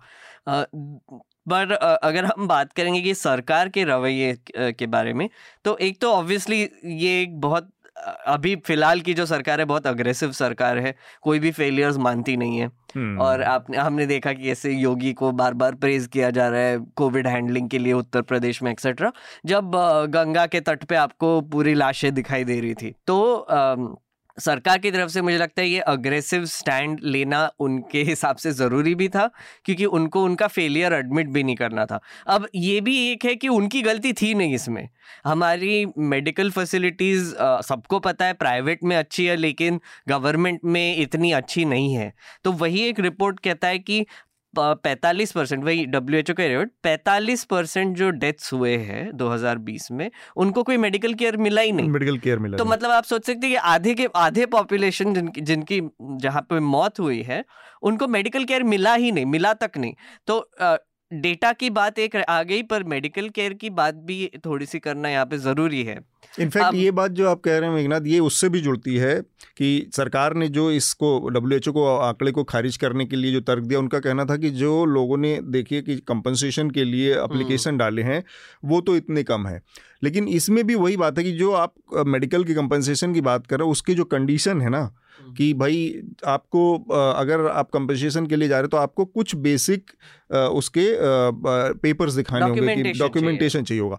वो डॉक्यूमेंटेशन तो है नहीं लोगों के पास। जैसे आप ही बता रहे कि पैंतालीस परसेंट लोगों को तो फ़र्स्ट एड मिले नहीं तो उनका रजिस्ट्रेशन नहीं है तो वो साबित नहीं कर सकते लोग। पर एक छोटा सा हमने ही एक एक्चुअली जब मैं बोल रहा था शमशान घाट के जो हम्म। रिपोर्ट किए थे आपको भी याद होगा कि वहाँ पर रजिस्टर पे मौत के जो रीजंस लिखे गए थे वो ब्लैंक रखे गए थे या फिर ऐसे बोला गया था कि कोई आपातकालीन स्थिति में मौत हो गई या फिर ऑक्सीजन की कमी की वजह से मौत हो गई ऐसे बहुत कम जगह पे लिखा था लेकिन कोविड से मौत हो गई ऐसे अ, नहीं। कोई नहीं बोलता है।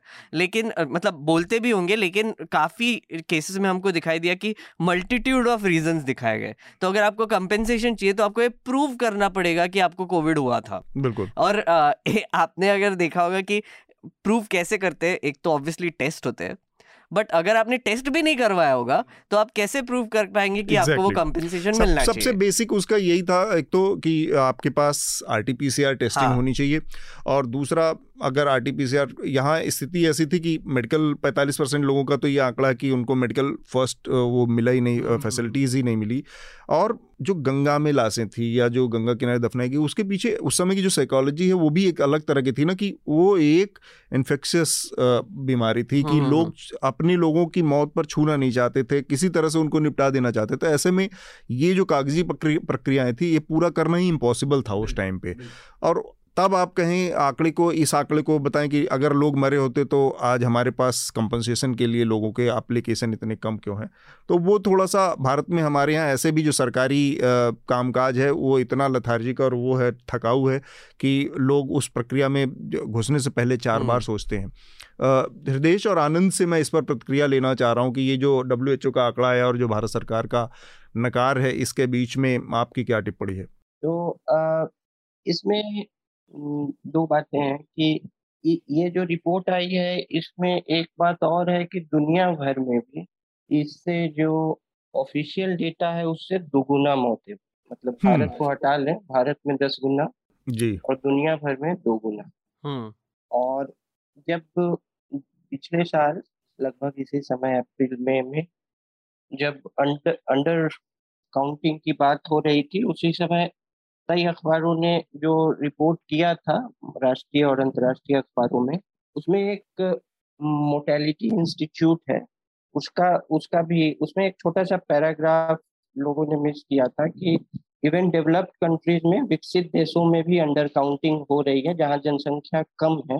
हम्म। और और डेटा गैदरिंग की व्यवस्था ज़्यादा मज़बूत है। हम्म। वहाँ भी अंडर काउंटिंग हो रही है लेकिन स्केल कम। है स्केल अंडर काउंटिंग का कम है तो कुछ जो है उसको भी ले सकते एक मतलब एक वैश्विक परिवेश में एक टू टाइम्स और टेन टाइम्स हम्म। इसका जो अंतर है। तो आपने जो कही कि जो है कि ट्रुथ जो है कहीं बिटवीन कहाँ लाए कर रहा हम्म डब्ल्यू एच ओ का जो क्लेम है वो भी एक आपने जैसे केरल की बात की कि उनका ज़्यादा मान लिया जाए कि पुख्ता तरीका था हम्म। लेकिन आप अ, जो है सर्च कीजिएगा तो केरल की भी आंकड़ों पर उंगली उठी। उंगली जी, उठी जी। जी बिल्कुल। बिल्कुल। जी और वहाँ भी आरोप लगा कि अंडर काउंटिंग हुई। ये सब अनुमानित तो, है। हम्म। हाँ तो अंडर काउंटिंग हुई। उस समय जिस समय अंडर काउंटिंग और ये सब का ये सब की बहस चल रही थी पिछले वर्ष, याद हो तो कई लोग, कई विशेषज्ञ, कई जो स्वास्थ्य मंत्रालय में पूर्व नौकरशाह थे, कई स्वास्थ्य विशेषज्ञ वगैरह लेख लिख रहे थे, उस, उसमें उन्होंने एक लेयरिंग अप्रोच रखा था कि लेयरिंग चूँकि डेटा जो है, वो प्रखंड स्तर से लेकर जिला स्तर डिस्ट्रिक्ट मजिस्ट्रेट से लेकर ये आता है तो उसकी लेयरिंग बहुत ज़रूरी है एक हम्म। मतलब क्रेडिबल एस्टिमेट तक पहुँचने के लिए। ठीक बात। तो एक तो लेयरिंग व्यवस्था की कमी मुझे लग रही है इसमें है। फिर है कि रिकॉर्डिंग जैसे कि कई जैसे कई ऐसे राज्य हैं जहाँ छो, छोटे जिलों के अस्पताल जो हैं उसमें लोग इलाज कराने नहीं करके राष्ट्रीय राजधानी में आ गए। तो राष्ट्रीय राजधानी में आ गए तो वो लोग जो है वो डेथ रजिस्टर जो है वो नहीं करवाना चाहेंगे वहाँ कि उस म्यूनिसिपल कॉरपोरेशन में हम्म। और वो अगर बचना चाह बच चूँकि वो रजिस्टर्ड है जो भी कोविड पेशेंट है वो तो रजिस्टर्ड है तो वो जो है जो भी है रिश्वत दे वगैरह के वो चाहेंगे कि डेड बॉडीज जो है वापस जो है अपने जिला ले जाके वहाँ करें हम्म। तो ये सब भी है ये सब ऐसे देखने में छोटी बातें लगती हैं लेकिन ये सब भी अंडर काउंटिंग के तत्व है तो मेरे हम्म। ख्याल से जो बीच का चीज़ आप बता रहे थे कि ये जो भारत में तो ये तो एक बड़ी त्रासदी थी भारत में एक सामान्य सी जो है बस दुर्घटना हुई रेल दुर्घटना हुई उसमें एक्चुअली कितने लोग मरे अब तो थोड़ा सा फिर भी पारदर्शिता है हम्म। उसमें पहले जो है समाचार में जो बताया जाता था लोग कहते थे कि अरे इतना थोड़े ही मरा होगा ज़्यादा हम्म। तो तो बीच का रास्ता के लिए मेरे ख्याल से एक जो सोशल कैलकुलेटर जो है एक एब्स्ट्रैक्ट कॉन्सेप्ट लगेगा कि सोशल कैलकुलेटर लोगों को जो है ना जिस समय ये बहस चल रही थी उस समय मैं बिहार में था कि कितने लोग मरे तो वो लोग हम्म। सरकारी आंकड़े भी नहीं मान रहे थे लेकिन जितना लोग बता रहे थे वो भी नहीं मान रहे थे। हम्म, हम्म। वो कह रहे थे कि भाई इतना भी नहीं मरा है लेकिन ये जो सरकार बता रही है इतना इतना भी कम नहीं। तो हम्म। क्योंकि आसपास उनको लगता है सोशल कैलकुलेटर का मतलब कि बिल्कुल वो दिखता है आसपास ना हाँ, आपके अगल बगल से लोगों की डेथ हो रही है। हाँ, अगर अगर उसका स्केल इतना प्रचंड है तो वो सोशल कैलकुलेटर को स्केप नहीं कर सकता। बिल्कुल। तो तो मेरे ख्याल से एक जो है अनक्रॉनिकल्ड ही इसका बहुत सारा पार्ट रहने वाला है और लोग इस त्रासदी को सोशल कैलकुलेटर से ही इसके स्केल का एक अंदाज रखेंगे मेरे ख्याल से। ठीक बात। हृदय इसमें ज़्यादातर बातों को आप लोगों ने कवर किया है। मैं दो बातों को कहना चाहता हूँ आप दोनों के प्रति पूरे सम्मान के साथ। वो ये कि मैं इस बात से असहमत हूँ कि जो बात आपने कही कि सरकार के लिए भट्टा बैठ जाएगा अगर वो मुआवजा देगी तो आ, इसका मैं ये बता रहा हूँ कि 2015 से 20 के बीच में राजनीतिक पार्टियों ने पैंसठ सौ करोड़ रुपए चुनाव में खर्च किया और पहले चुनाव में जितना पैसा एक वोट पे खर्च हो रहा है उससे 800 गुना ज़्यादा 2014 के चुनाव में खर्च हुआ ये मैंने अभी क्विकली हम्म। जब इतनी देर में जब आप बात कर रहे थे आंकड़े निकालने की कोशिश की है जी, तो जी. सरकार ने न केवल न केवल अपनी ज़िम्मेदारी से पल्ला झाड़ा बल्कि जिस समय पेंडेमिक शुरू हुई थी तो उस वक्त आईसीएमआर की एक इंटरनल रिपोर्ट थी जो जो रिपोर्टर्स कलेक्टिव ने जिसे पब्लिश किया था उस इंटरनल हम्म। रिपोर्ट्स में सर, रिपोर्ट में सरकार को बताया गया था कि कितनी बड़ी संख्या में लोगों की मौत होने जा रही है और लॉकडाउन एक सोल्यूशन नहीं है हम्म। और उस उस जो टास्क फोर्स के जो वीके पॉल थे उस वक्त उन्होंने कहा था कि lockdown will only give you time to prepare to prepare your अपने आप को हम्म। तैयार करने के लिए आपको लॉकडाउन वक्त देगा लॉकडाउन जो है वो इसका सोल्यूशन नहीं है बीमारी सबको होगी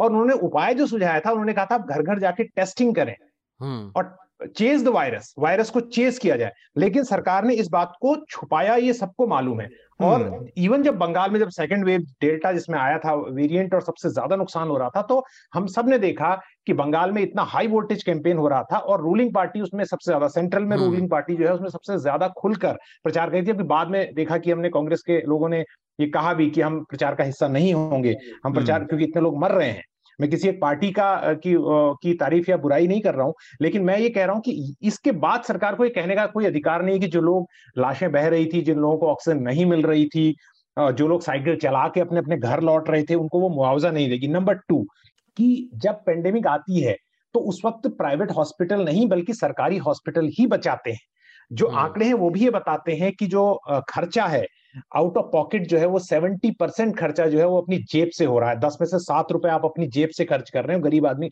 तो ये कहना कि प्राइवेट हॉस्पिटल में सुविधाएँ बहुत अच्छी हैं और सरकारी में नहीं है। इस पेंडेमिक में भी आप देखिए सबसे पहले एम्स में कोविड सेंटर बना और अलग अलग राज्यों के सरकारी अस्पतालों को कोविड सेंटर में तब्दील किया गया। प्राइवेट हम्म। हॉस्पिटल के डॉक्टर बहुत बाद में आए उन्होंने झगड़ा किया उन्होंने कई सारी कंडीशन रखी। तो जितना भी किया वो तो एक पब्लिक हेल्थ सिस्टम अच्छा रोबस्ट पब्लिक हेल्थ सिस्टम जो है वो ही इसको बचा सकता है क्योंकि अभी भी जो हम कार्ड आधारित सुविधाएँ कहते हैं जब वक्त आती है मुश्किल आती है तो वो कहता है ये बीमारी आपके कार्ड में कवर नहीं है हम्म। तो जो सुविधा है उसमें हमें इस बात के लिए बिल्कुल अपने दिमाग को क्लियर करना चाहिए कि सरकारी अस्पताल कमज़ोर हैं अपनी जगह में लेकिन जब बड़ी समस्याएँ आती हैं तो सारी ज़िम्मेदारी उन्हीं के कंधों में दी जाती है जैसी भी है। हमने रिपोर्टर के तौर पे मैंने हेल्थ को लंबे समय तक कवर करके देखा है। वो अभी राम मनोहर लोहिया अस्पताल जीबी पंत हॉस्पिटल मैं दिल्ली की बात करूँगी हम यहाँ कवर कर रहे थे एम्स और जितने भी हॉस्पिटल हैं वो तमाम भरे हुए थे खचाखच और हम्म। वहीं पर लोग जा रहे थे। Private hospital were minting money पचहत्तर तरीके से अलग अलग तरीके से उन्होंने इसके रास्ते ढूंढ लिए थे। तो ये बात को भी यहाँ पर अंडरलाइन करना ज़रूरी नहीं इस बार आपकी इस बात से पूरी सहमति है कि जो सरकार का जो रवैया रहा या आंकड़े जारी करने से लेके और फंडिंग में उसमें सरकार की हिला हवाली काफ़ी हद तक दिखी और इनफैक्ट सेकेंड वेव आने से ठीक पहले आपने तो उसका ज़िक्र किया ही इलेक्शन कैंपेन का। उसके अलावा सरकार के अलग अलग हिस्सों से जो आवाज़ें आ रही थी टॉप से लेके बॉटम तक वो वो अपने आप में एक बहुत बड़ी लापरवाही का इशारा था कि जहाँ पर ये सब लोग मान बैठे थे। ठीक आने से पहले फरवरी तक एंड फरवरी हम्म, तक हम्म। जहाँ से ये आवाज़ें आ रही थी कि हमने जीत लिया है कोरोना भाग गया है भारत में और हमने सब कुछ मैदान मान लिया। तो ये लापरवाही और ये तो ये एक तरह की आपराधिक लापरवाही और अनदेखी उस समय और, की थी। और एक छोटी सी बात जोड़ूँगा जो आनंद ने कही और बहुत महत्वपूर्ण बात की पूरी दुनिया में ऐसा हुआ। पूरी दुनिया में ऐसा हुआ कि आंकड़े जो है वो बढ़ा चढ़ाकर ज़्यादा थे और घटाकर बताए गए छुपने की कोशिश भारत की भी अलग अलग राज्यों में गैर बीजेपी शासित राज्यों में भी ये चीज़ दिखाई दी। लेकिन जब हम्म। हमारे पत्रकार विदेश में गए तो उन्होंने क्या रिपोर्टिंग की? उन्होंने ये रिपोर्टिंग की कि क्यों नहीं अमेरिका में जो अमेरिका ने जो मेमोरियल्स बनाए थे उनके लिए जो मारे गए हैं इनको क्यों नहीं दिखाया? जबकि हमें अपनी सरकार से पूछना चाहिए था हमारे यहाँ तो कोई मेमोरियल भी नहीं है। हमारे तो हमारे यहाँ जो गंगा में वो थी उनके ऊपर बाकायदा सरकार ने सरकार की मशीनरी ने बाकायदा लोगों को लगाकर कफन खिंचवाए हैं। ये भी हम्म। हमने विजुअल हमारे यहाँ हाँ, उपलब्ध तो, तो तो मैं ये बोल रहा हूँ कि मीडिया का रोल भी इसमें बहुत इस तरह से था कि उन्होंने अमेरिका में जाकर ये दिखाने की कोशिश की कि हमारा मीडिया ये नहीं बता रहा था कि अमेरिका में इतने लोग मर रहे हैं। अरे हम ये नहीं बता रहे थे कि हमारे देश में तमाम रिपोर्ट कह रही है कि हम लोग अच्छे से तैयारी नहीं कर रहे हैं। लेकिन ये बात को एक हम्म। बार फिर से कहना पड़ेगा कि डब्ल्यू के जो आंकड़े हैं उनको आँख मूद कर स्वीकार करना अपने आप को धोखा देने जैसा है। यही डब्ल्यूएचओ है जिसने कहा था कि पेंडेमिक नहीं आ रही है। यही डब्ल्यूएचओ है जिसने बजट कई बार जो है इस बात को अंडर अंडर एस्टिमेट किया और वो किया। तो इसको भी जो बात आपने कही मैं पूरी तरह सहमत हूँ कि आंकड़े उतने भी नहीं हो सकते जितने। एक एक इंपॉर्टेंट चीज़ बोलना यहाँ पर ज़रूरी है कि डेटा का इम्पोर्टेंस आई थिंक ये गवर्नमेंट को समझ समझ में नहीं आता। मुझे लगता है कि जब आप कोई डेटा कलेक्ट करते हो और कोई स्टेटिस्टिक्स आप कलेक्ट करते हो तो उसका एक्यूरेट होना कितना इंपॉर्टेंट है कि आप जो पॉलिसीज़ बना रहे हो, जैसे कि आपने जो कंपनसेशन की बात की, जैसे कि आपने जो हेल्थ जो हमारा जो सरकार सरकारी हॉस्पिटल्स में हेल्थ का क्राइसिस आ गया था। अभी आगे जाके अगर कोई पैंडेमिक आ गया या फिर कोई फोर्थ वेव आ गई तो तब क्या प्रेपरेशन होगा? ये सब आपको अगर डिसीजंस लेने तो उसके लिए रोबस्ट डेटा होना बहुत ज़रूरी है। अगर आप एक उत्तर प्रदेश जैसे देश में या फिर कोई महाराष्ट्र जैसे देश में जहाँ पर आबादी बहुत ज़्यादा है और जैसे आनंद ने कहा, सोशल कैलकुलेटर आपको दिखा रहा है कि वहाँ पर मौतें ज़्यादा हो रही है, लेकिन सरकार एक एक तरफ़ तरफ़ बोल रही है कि यहाँ पे तो कोई मर ही नहीं रहा है तो फिर आपको इसकी चिंता करना बहुत ज़रूरी है कि अगर सरकार कह रही है कि यहाँ पे कोई मर नहीं रहा है या फिर यहाँ पे कम लोग मर रहे हैं तो इसका मतलब है कि वो एक्शन भी लेंगे नहीं। कि वहाँ पे जो रिया कि वहाँ पे जो सुविधाएँ लानी चाहिए, कि वहाँ पे जो मेजर्स लाने चाहिए प्रोटेक्ट करने के लिए लोगों को, वो नहीं आने वाले। तो जब भी आप ये हेडलाइन देखते हैं कि अरे सरकार ने डेटा नहीं दिया अरे लेबरर की कितनी मौत हुई उनका डेटा नहीं दिया या फिर और भी कितनी तरीके का डेटा जो ये सरकार छुपाने की बात करती है या फिर छुपाती भी है आ, उससे हमको एक बहुत बड़ा नुकसान हो रहा है। एक तो अंडरस्टैंडिंग में नुकसान हो रहा है और दूसरा पॉलिसी लेवल पे गवर्नेंस लेवल पे बहुत ही ज़्यादा नुकसान हो रहा है इसका। ठीक बात। तो हम अपने आखिरी अगले विषय पर बढ़ते जो कि हमारा आज का आखिरी विषय है। वो है रिपोर्टर्स विदाउट बॉर्डर का जो नया मीडिया फ्रीडम इंडेक्स आया है हम्म। उसमें भारत आठ पहले इस बार बहुत लंबी छलांग मारी है। 142 से 150 में पायदान पर गया है। हम्म। पहले एक दो एक दो पायदान कूद रहा था नीचे की तरफ़। तो दुनिया में कितने देश हैं मेघनाथ कुल? 193 यूनाइटेड नेशंस के मेंबर्स है। हाँ। तो 196 मेंबर्स है यूनाइटेड नेशंस तो हाँ। पीछे से खड़े होके एक दिन भारत वहाँ से टाटा बाय बाय करेगा और पपुआ न्यूगिनी पलट के देखेगा कहेगा तुम भाई पीछे कहाँ खड़े हो? वहाँ मज़ा क्या है? मतलब फुर्सत में पूरे खड़े हो मीडिया इंडेक्स में। तो एक सौ पायदान पर जाकर ही रुकने का प्लान है फ़िलहाल। इतनी बुरी हालत है इस पर लेकिन ये जो इंडेक्स है वो 180 कंट्रीज़ का है। 180 कंट्रीज़ मतलब अब बस 30 बाकी है नीचे। हृदय में थोड़ा सा ये जानना चाह रहा हूँ, बतौर पत्रकार ये जो आंकड़ा है, बहुत सारे लोग यहाँ पर पत्रकारिता कर रहे हैं, बहुत अलग तरह मतलब टेलीविज़न की भी पत्रकारिता आप देख रहे हैं और दरबारी मीडिया की भी पत्रकारिता देख रहे हैं, लेकिन चाहे सोशल मीडिया की वजह से कहिए, चाहे डिजिटल टेक्नोलॉजीज़ के वजह से कहिए, दूसरे तरह की भी पत्रकारिता हो रही। तो ये जो क्या तस्वीर है कि 150 ये वास्तव में भारत के मौजूदा मीडिया के जो तस्वीर का एक सही रूप चेहरा प्रस्तुत करती है? मुझे लगता है कि आप अपने कार्यक्रम टिप्पणी में और जो दूसरा न्यूसेंस है उसमें इतनी सारी बातें बताते रहते हैं मीडिया को लेकिन मैं ये ये एक बात कहूँगा मेर, मेरा मेरा कंसर्न दूसरा है। एज ए रिपोर्टर दिल्ली में रह के देश के अलग हिस्सों में घूमने का जो अनुभव है उसके आधार पर मेरी चिंता उन रिपोर्टर्स के लिए है अतुल जो रिपोर्टर्स दिल्ली से बहुत दूर काम करते हैं। और उन पर इस वक्त बहुत बड़े हमले इस वक्त का मतलब केवल पिछले 2014 के बाद से नहीं उन, उन पर बहुत पहले से बड़े हमले हो रहे हैं क्योंकि जो स्ट्रक्चर है मीडिया का जो जो कॉर्पोरेट उद्योगीकरण है मीडिया का जो कॉर्पोरेटाइजेशन है उसने एक बड़ा संकट खड़ा किया है कि अखबार उन्हें हायर करते हैं न्यूज़पेपर उन्हें टेलीविज़न चैनल उन्हें हायर करते हैं इवन डिजिटल मीडिया वाले उन्हें हायर करते हैं तो उनको एडहॉक बेसिस पर पैसा देते हैं और उनको कोई सामाजिक सुरक्षा नहीं देते उनको कोई आइडेंटिटी कार्ड नहीं देते। ऐसी घटनाएँ हुई हैं देश के अलग अलग हिस्सों में जहाँ कॉन्फ्लिक्ट जोन में रिपोर्टर काम कर रहे थे और बहुत ज़्यादा काम कर रहे थे बिना किसी इंश्योरेंस के काम कर रहे थे। और वो लोग जो है जब पकड़े जब उनको संकट में आए जब पुलिस ने और उनको फंसाया केसेस में तो उनके लिए अखबारों ने उन्हीं मीडिया संस्थानों ने कह दिया कि हमारे साथ काम नहीं करते हैं। राइट तो ये एक बहुत बड़ा संकट है जो इस वक्त हमें देखना और इन्हीं लोगों आ, को इस्तेमाल किया जाता है बड़ी बड़ी स्टोरीज को ब्रेक करने के लिए ऐसे विजुअल्स और ऐसे फैक्ट्स को गैदर करने के लिए। तो जब हम मीडिया में आ, संकट की बात कर रहे हैं इंडेक्स की बात कर रहे हैं तो मीडिया का एक बहुत बड़ा हिस्सा जो आ, है उसको भी सोचना चाहिए कि वो अपने कोलीग्स के साथ कैसे व्यवहार कर रहा है।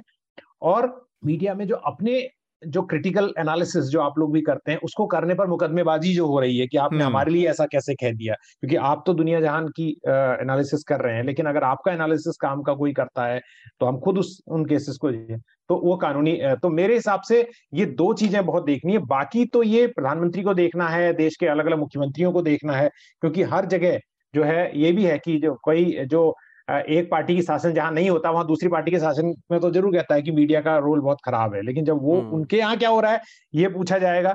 तो यानी अगर केंद्र सरकार ने पत्रकारों पर मुकदमे किए हैं या उनको मुश्किल किया है तो उन राज्यों ने भी किया है जिन राज्यों में केंद्र वाली पार्टी की सरकार नहीं। तो ये एक बहुत ज़रूरी यहाँ पर देखना है।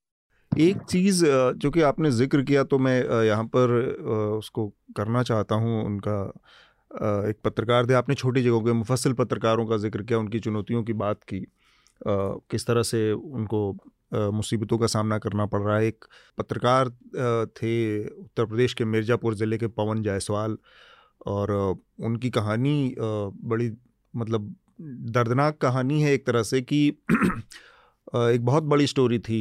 मिड डे मील में स्कूल नमक और रोटी परोस रहे थे बच्चों को। वो मिड डे मील में जिसका प्रॉपर बजट स्कूलों में जाता तो, तो एक किस्म का करप्शन चल रहा था कि जहाँ पर जो चीज़ें उपलब्ध कराई जाती थी मेरे ख्याल से उसमें दलिया भी होता है एक दिन एक दिन उसमें दूध होता है जो भी चीज़ें थी सारा करप्शन करके उनको नमक और रोटी खिलाया जा रहा था। तो पवन जायसवाल ने वो स्टोरी ब्रेक की थी उसके बाद किस तरह से पूरा वहाँ का मिर्ज़ापुर का मीडिया सरकार और वहाँ के सर जो सत्ताधारी दल के लोग थे सारे लोग विरोध उनके खिलाफ हो गए और दुश्मन बन गए और न्यूज़ लॉन्ड्री से ही बातचीत में पवन ने दो बार ज़िक्र किया था कि कैसे उनकी जान को भी इस समय खतरा हो गया और फिर वहाँ के जो डिस्ट्रिक्ट मजिस्ट्रेट थे उस समय मिर्ज़ापुर के उन्होंने एफआईआर दर्ज करवाई अपने उस पर और फिर उनको गिरफ़्तार भी किया गया फिर छूटे वो और इसी बीच में बाद में थोड़ा समय बीतने के बाद पवन को कैंसर डिटेक्ट हुआ। और दो दिन पहले हम आज छः मई को ये टिप्पणी चर्चा रिकॉर्ड कर रहे हैं और चार मई को पवन जायसवाल कैंसर की वजह से उनकी मौत हो गई। तो ये भी दिक्कतें हैं कि एक जो पत्रकार है, कितनी सारी जिस सामाजिक सुरक्षा का ज़िक्र हृदय कर रहे थे आप, कि बहुत एक, जो ज़रूरी स्वास्थ्य की सुविधाएँ हैं या वो फैसिलिटीज़ भी नहीं उपलब्ध हो पाई कि जिससे उनको बचाया जा सकता। तो ये एक पत्रकार की अपने आप में चुनौतियाँ हैं। इसके अलावा इस रैंकिंग के लिहाज से देखें तो उन तमाम आवाज़ों को दबाने की कोशिशें अलग अलग रूपों में देखी जा सकती हैं। हमारे यहाँ इनकम टैक्स का सर्वे होता है। बहुत सारी जगहों पर इनकम टैक्स के रेट्स होती हैं। तो अलग अलग ये है जो कि इस पूरे जो मौजूदा समय या मौजूदा रैंकिंग के छोटे छोटे हिस्से हैं जिसको छू कर आप पूरे पतीले में पक रहे चावल का अंदाज़ा लगा सकते हैं। मेघनाद मेघनाथ आपकी इस पर प्रतिक्रिया और फिर आनंद से बात करेंगे। एक बहुत लिमिटेड प्रतिक्रिया है। मुझे लगता है ये रैंकिंग जो गिर रहा है वो मतलब हम जो न्यूज़ जो देखते हैं उससे अगर कंपेयर करेंगे तो मध्य प्रदेश का ही एक वाक्य वाक्य अभी रिसेंटली हुआ था जहाँ पर कुछ इंडिपेंडेंट जर्नलिस्ट को और यूट्यूबर्स को मतलब पुलिस कस्टडी में नंगा करके उनका वीडियो और पिक्चर्स वायरल कर दिए। तो एक तरीके से अटैक्स ही नहीं हो रहे लेकिन लोगों को डिसेंटिवाइज किया जा रहा है कि आप जर्नलिज्म मत कीजिए। आप लोगों के लोगों के प्रॉब्लम्स के बारे में या समाज के प्रॉब्लम्स के बारे में बात मत कीजिए। तो ये जो डर का माहौल फैलाने का जो, की जो बात आती है तो एक तो कोऑर्डिनेटेड कैंपेन्स चलते हैं सोशल मीडिया पे आपको सोशली डिसग्रेस करने के लिए, आपको सोशली मार्जिनलाइज करने के लिए, ताकि आप, ये आपका जो काम है वो छोड़ दें। दूसरी चीज़ है कि इसका इम्पैक्ट जो नए जर्नलिस्ट आते हैं जो यंग जर्नलिस्ट है उन पर बहुत ज़्यादा पड़ता है। एक तो जर्नलिज्म ऐसा फ़ील्ड है जहाँ पर एक तो पैसे ज़्यादा मिलते हैं नहीं। मतलब आप लोकल लेवल जर्नलिस्ट की बात कर ले आप जो बात कर रहे थे उनको मतलब सीरियसली पीनट्स मिलते हैं मतलब पैसों में। कुछ कुछ जगह पे तो वो खुद का खर्च करके रिपोर्टिंग करते क्योंकि वो सोचते कि एक तरीके का समाज सेवा है। अगर आप खबर लहरिया जैसे भी अगर ऑर्गेनाइजेशंस देख ले जहाँ पर रूरल वेमेन को वो एम्प्लॉय करके पत्रकारिता कैसे करते वो सिखा रहे हैं लेकिन मोस्ट ऑफ़ द उनका भी नेटवर्क वॉलेंटियर नेटवर्क है पूरा। और उन उनको जिस तरीके का खतरा होता है वो आप इमेजिन भी नहीं कर सकते। तो नए जो पत्रकार आ रहे हैं दिल्ली छोड़ दीजिए कहीं भी आ रहे हैं वो एक तो एक एक डर के माहौल में आ रहे हैं उसका एक इम्पैक्ट पड़ रहा है। तो मुझे लगता है कि इसका इफ़ेक्ट ये होगा कि अगले दो तीन साल में हमें आ, कम ही पत्रकार दिखा दिखाई देंगे और प्रोफेशन से लोग जाते हुए भी दिख रहे हैं बहुत ज़्यादा। मेरे ही काफ़ी फ्रेंड्स हैं मेरे ही काफ़ी फ्रेंड्स हैं जो जर्नलिस्ट थे अब वो एक तो ज़्यादा पैसे कमाने के लिए कहीं और चले गए या फिर डिप्रेस हो गए कि बॉस ये अब करेंगे क्या यहाँ पे? मतलब एक तो ऐसे बोलते हैं ना कि अगर आप कुछ कहानी लिख रहे हो और कोई पढ़ नहीं रहा है तो फिर आप क्या कर ही क्या रहे हो? तो अभी जो एक कुछ कुछ चीज़ों का एक सॉर्ट ऑफ़ कल्मिनेशन हो रहा है मतलब एक कॉम्बिनेशन चल रहा है। डर सिस्टमैटिक पॉलिटिकल कैंपेन्स जर्नलिस्ट को ये करने के लिए। तीसरा obviously jail law and order का इस्तेमाल करके लोगों को जो जेल में डाला जा रहा है या फिर हरास किया जा रहा है, वो एक बात आती है। और चौथी चीज़ जो आती है कि बिज़नेस मॉडल की बात आ जाती है फिर यहाँ पे कि ऐसे चैनल्स जो अभी न्यूज़ दिखाई नहीं रहे, लेकिन एंटरटेनमेंट की तरह या फिर हिंदू मुस्लिम कर रहे हैं या फिर हेट दिखा रहे, उनको इंसेंटिवाइज किया जा रहा है, बल्कि जो अच्छी पत्रकारिता, जो सच्ची पत्रकारिता कर रहे हैं, उनको एक तो पब्लिक फंडिंग मांगनी पड़ रही है, जैसे हम मांगते हैं, या फिर कुछ मिल ही नहीं रहा है इसलिए वो बंद पड़ रहे हैं। तो बहुत ही बड़ा क्राइसिस तो है ज़रूर तो इन इन सबको कॉम्बिनेशन में देखना चाहिए। ठीक बात। आनंद, ये मीडिया इंडेक्स में जो भारत की एक सौ पचासवीं पायदान पर गिरावट है, इसको, इस पर आपकी टिप्पणी? हाँ जैसा हृदय जी बता रहे थे कि काफ़ी लंबे समय से जो है इस रैंकिंग को लेके भारत में प्रतिक्रियाएँ आई हैं और कई तरह की प्रतिक्रियाएँ आई हैं। मुझे याद है 2013 में हूट जो कि मीडिया वॉच प्लेटफॉर्म है कह सकते तो लेख छपा था, मैंने भी लिखा था बाद में। तो उस समय भी कई चिंताएँ थी इस इंडेक्स को लेके। इस इंडेक्स के में जो कई तरह के मापदंड यूज़ होते हैं उसको भी लेके कई बहसें हैं। लेकिन उसको अभी अलग करते हैं। तो दो तो तीन चीज़ें इसमें हैं। एक तो है कि जो मीडिया यूनिवर्स है वो थोड़ा सा रिकॉन्फिगर हुआ है डिजिटल टेक्नोलॉजी वगैरह के आने से। तो जो दबाने वगैरह की बात है तो समानांतर इतनी मीडिया जो है प्लेटफॉर्म्स हो जाएँगे कि वो दबाने की बात जो है थोड़ा सा इनाप्रिनिस्टिक हो जा, हो गई है। सिर्फ़ भारत में नहीं दूसरी जगहों पर। लेकिन इसमें समस्या दबाने से भी ज़्यादा क्रिमिनलिटी को लेके मेरे ख्याल से है। जैसा हृदय जी बता रहे हैं, मुफस्सिल लेवल आपने भी ज़िक्र किया जिला प्रशासन के लेवल पे लेकर। तो एक खासकर इतनी बड़ी जो लोकतांत्रिक व्यवस्था है, इतना बड़ा देश है, इतना पॉपुलेशन है, इतनी ज़्यादा मीडिया संस्थाएँ हैं और इतने ज़्यादा पत्रकार हैं। उसमें मीडिया स्वतंत्रता को सुरक्षित करना जो है, अपने आप में एक बड़ी जिम्मेवारी और बहुत बड़ा तंत्र खोजती है, क्योंकि एब्यूज के, की संभावनाएँ बहुत ज़्यादा है और ये बहुत तरह के अंतर्राष्ट्रीय मापदंडों के को लेके ये एक नकारात्मक मापदंड है। नकारात्मक ये नहीं कि गैर ज़रूरी है गलत मतलब कि ये जब उल्लंघन होगा मीडिया स्वतंत्रता की उल्लंघन होगी उसको रजिस्टर करेगा। तो जैसे कि बहुत सारे जो एब्यूज का जो भी मैप पैरामीटर्स होता है वो बहुत सारे स्कॉलर्स उसको निगेटिव इंडेक्स इंडेक्स में रखते हैं। क्योंकि इस, इसका जो है रजिस्ट्रेशन इसके उल्लंघन में है।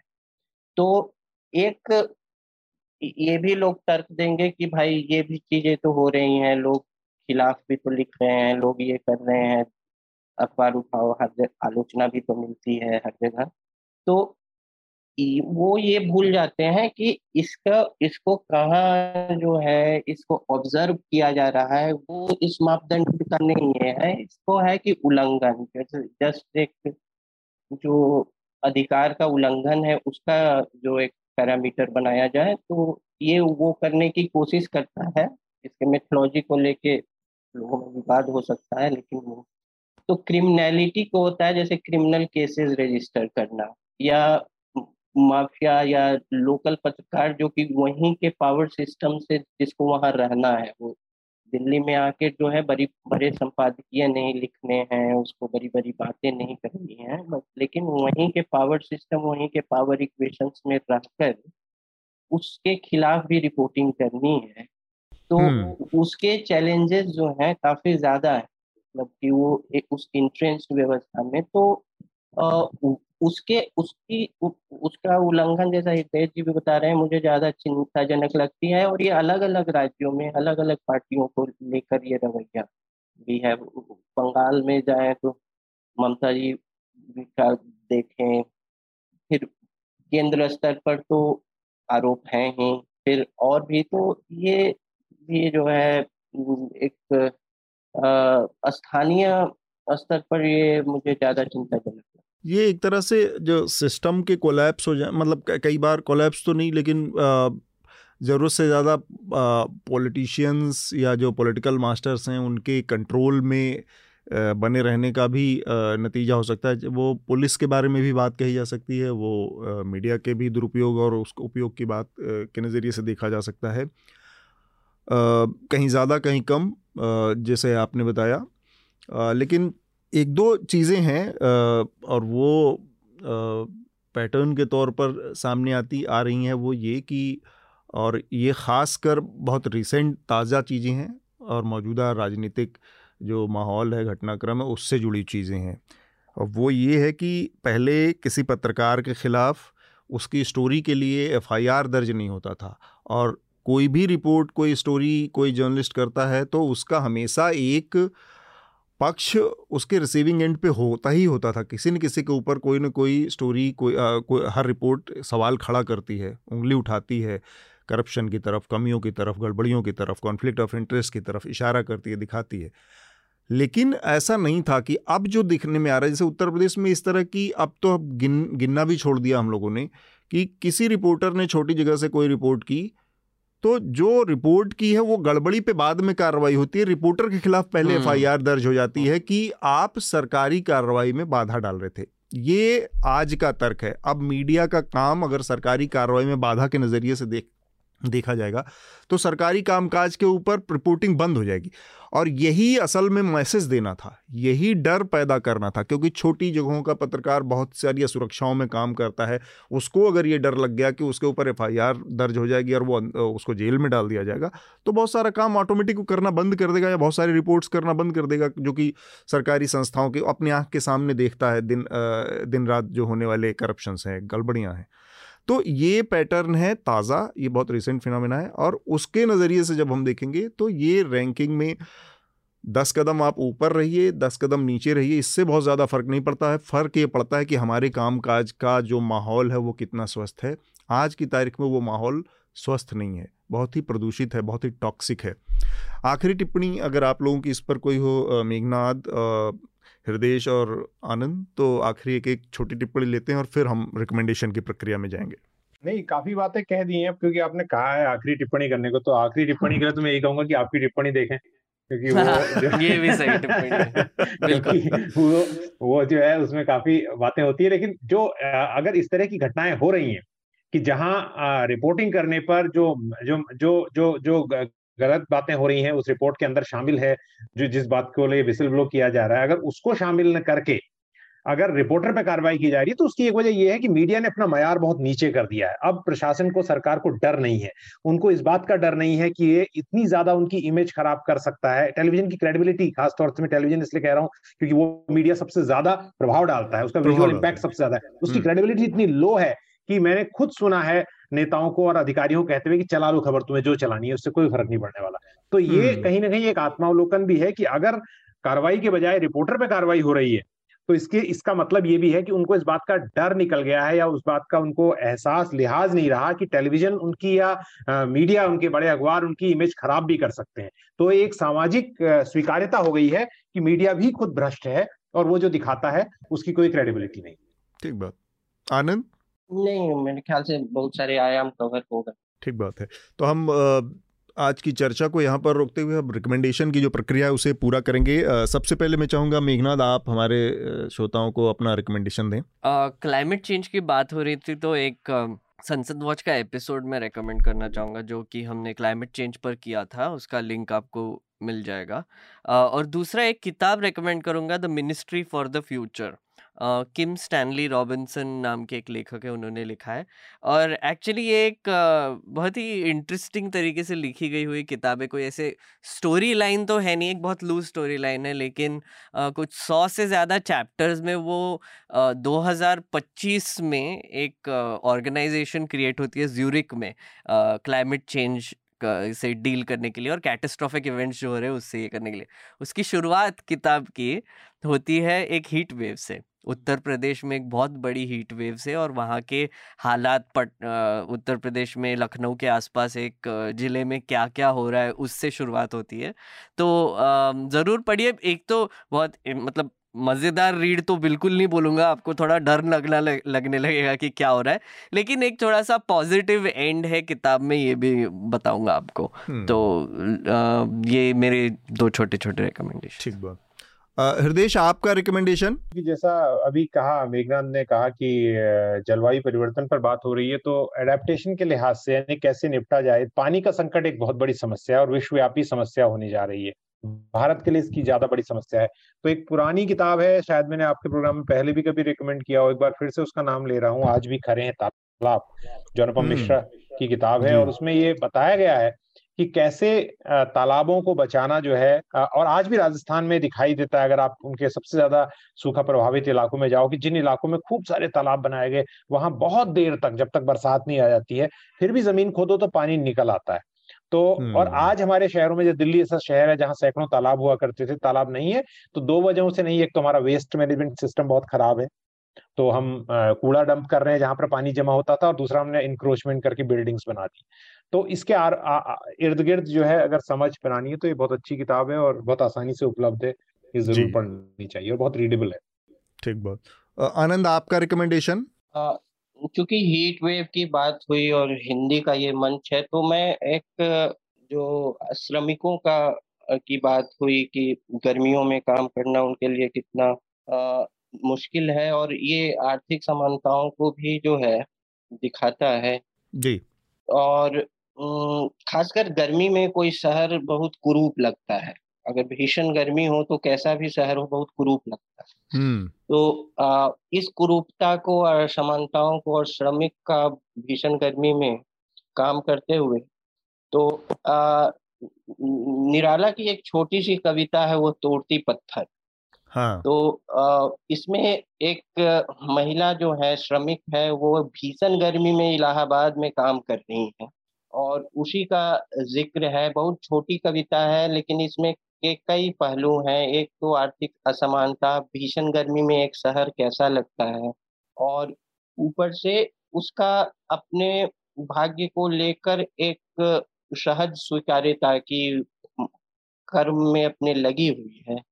तो वो भी है, कई तरह की हैं तो वो तोड़ती पत्थर देखा उसे इलाहाबाद के पथ पर, पर को हम्म। ऐसे ही है तो उसमें जैसे सुबह ही गर्मी हो जाती है च, उसकी एक कुछ पंक्तियाँ थी ऐसे कि चढ़ रही थी धूप गर्मियों के दिन दीवा का तमतमाता रूप उठी झुलसी हुई लुई लू हम्म। रुई ज्यो जलती हुई भू गर्द चिंगी छा गई प्राय हुई दोपहर वो तोड़ती पत्थर देखा उसे इलाहाबाद के पथ पर हम्म। ये कविता में यही मेरा ठीक बात। इसमें इतना ही कहना पड़ेगा देखा उस प्रयागराज के पथ पर। तो शानदार कविता है शुक्रिया याद दिलाने की मेरे दो तीन रिकमेंडेशन है। एक तो चूँकि हृदय ने एक किताब का रिकमेंड किया आज भी खड़े हैं तालाब तो इसी के आसपास की इसी से मिलती जुलती एक और किताब और चूँकि हम बात कर रहे हैं कि सस्टेनेबिलिटी का क्या मॉडल हो सकता है प्रकृति के साथ तालमेल बिठा के चलने का क्या मॉडल हो सकता है? जो कि आज की सबसे बड़ी ज़रूरत है, अगर हमको इन तमाम मुसीबतों से छुटकारा पाना है तो सोपान जोशी हैं पत्रकार रही हैं। उनकी किताब है एक जल थल मल। ये किताब रिकमेंड करूँगा मैं। इसके अलावा एक डॉक्यूमेंट्री की एक एक यूट्यूब चैनल है, जिस पर छोटी छोटी छोटी इस तरह की कैटास्ट्रॉफ्स जो भी हैं या जो पर्यावरणीय आपदाएँ हैं, उनसे रिलेटेड एक डॉक्यूमेंट्रीज़ हैं। तो उस पर हीट वेव इसका नाम है डेडली डिज़ास्टर्स करके। तो इस पर हीट वेव से भी रिलेटेड है और अभी अलग अलग तरह पैंडमिक से भी रिलेटेड डॉक्यूमेंट्री है। ये रिकमेंड करूँगा मैं। और साथ में एक आर्टिकल रिकमेंड करना चाह रहा हूँ मैं, जो कि आज ही मैंने देखा, पढ़ा इसको। और हृदय ने उसका बहुत सरसरी तौर पर ज़िक्र भी किया कि जो उसका एक टेक्निकल टर्म का इस्तेमाल किया कि वेट बल्ब टेम्परेचर जो है तो उस पर एनडीटीवी की वेबसाइट पर बेसिकली मूल रूप से ये ब्लूमबर्ग पर आया है रुथ पोलार्ड और डेविड फिकलिंग की, का ये ओपिनियन पीस है। तो उसमें उन्होंने हीट वेव और ये जो पूरा वेट बल्ब टेम्परेचर को एक्सप्लेन किया है, कैसे काम करता है और कैसे उसका आदमी के शरीर पर, क्योंकि हमारा शरीर जो है सबसे सीधे इस ह्यूमिडिटी या टेम्परेचर के संपर्क में रहता है तो उसके जो टेम्परेचर बढ़ने के नतीजे होते हैं उससे प्रभावित होता है उसको एक्सप्लेन किया है। India's heat wave are testing the limit of human survival ये आ, मैं रिकमेंड करूँगा। और कुछ और अगर मेघनाथ आपको रिकमेंड करना है या कोई अपील है तो करें हमारे श्रोताओं से और फिर हम हमने प्रेस इंडेक्स की बात की और एक ही इसका उपाय है वो है सब्सक्राइब कीजिए। इंडिपेंडेंट हम्म। पत्रकारिता को आप सपोर्ट कीजिए और पब्लिक जर्नलिज्म को सपोर्ट कीजिए क्योंकि अगर आप कॉरपोरेशन या गवर्नमेंट पे डिपेंड करेंगे तो आपको अच्छी इन्फॉर्मेशन और सही इन्फॉर्मेशन कभी नहीं मिलने वाली है। हम्म, और ये एक बहुत चिंता की बात है आपके लिए भी और हमारे लिए भी कि हमारे जो प्रेस इंडेक्स रैंकिंग है वो बार बार पिछले सालों में गिरती जा रही है। और सरकार एक तरीके से डिनाइल में ही नहीं लेकिन इसको एक कॉन्स्पिरसी की तरह मतलब उसको अंजाम भी देने की कोशिश कर रही है। तो आ, बहुत ही चिंता करने वाली बात है। और एक और जस्ट एक एंड में एक छोटा सा रिकमेंडेशन मेरा रह गया था। आपने डोंट लुकअप देखा है? द मूवी एक नेटफ्लिक्स पे एक मूवी है डोंट लुक अप हाँ देखा है मैंने। कि वो एक मीटियोराइट आ रहा है अर्थ की तरफ़ और कैसे पूरी पूरी पॉपुलेशन थोड़ी सी डिनाइल में ही जी रही है। तो क्लाइमेट चेंज को लेके ऐसे ही एक थोड़ी सी फीलिंग आती है वो आई थिंक मूवी उसी को उसी के हिसाब से बनाई गई थी। तो वो ज़रूर देखिए और मेरी तरफ़ से इतना है। तो इलाज बहुत सस्ता मतलब सीधा है कि न्यूज़ लॉन्ड्री को सब्सक्राइब करें और गर्व से कहें मेरे खर्च पर आज़ाद हैं खबरें। हृदय आनंद मेघनाथ बहुत बहुत शुक्रिया चर्चा में शामिल होने के लिए। धन्यवाद। शुक्रिया। न्यूज़ लॉन्ड्री के सभी पॉडकास्ट ट्विटर आई और दूसरे पॉडकास्ट प्लेटफॉर्म पे उपलब्ध हैं। खबरों को विज्ञापन के दबाव से आज़ाद रखें। न्यूज़ लॉन्ड्री को सब्सक्राइब करें।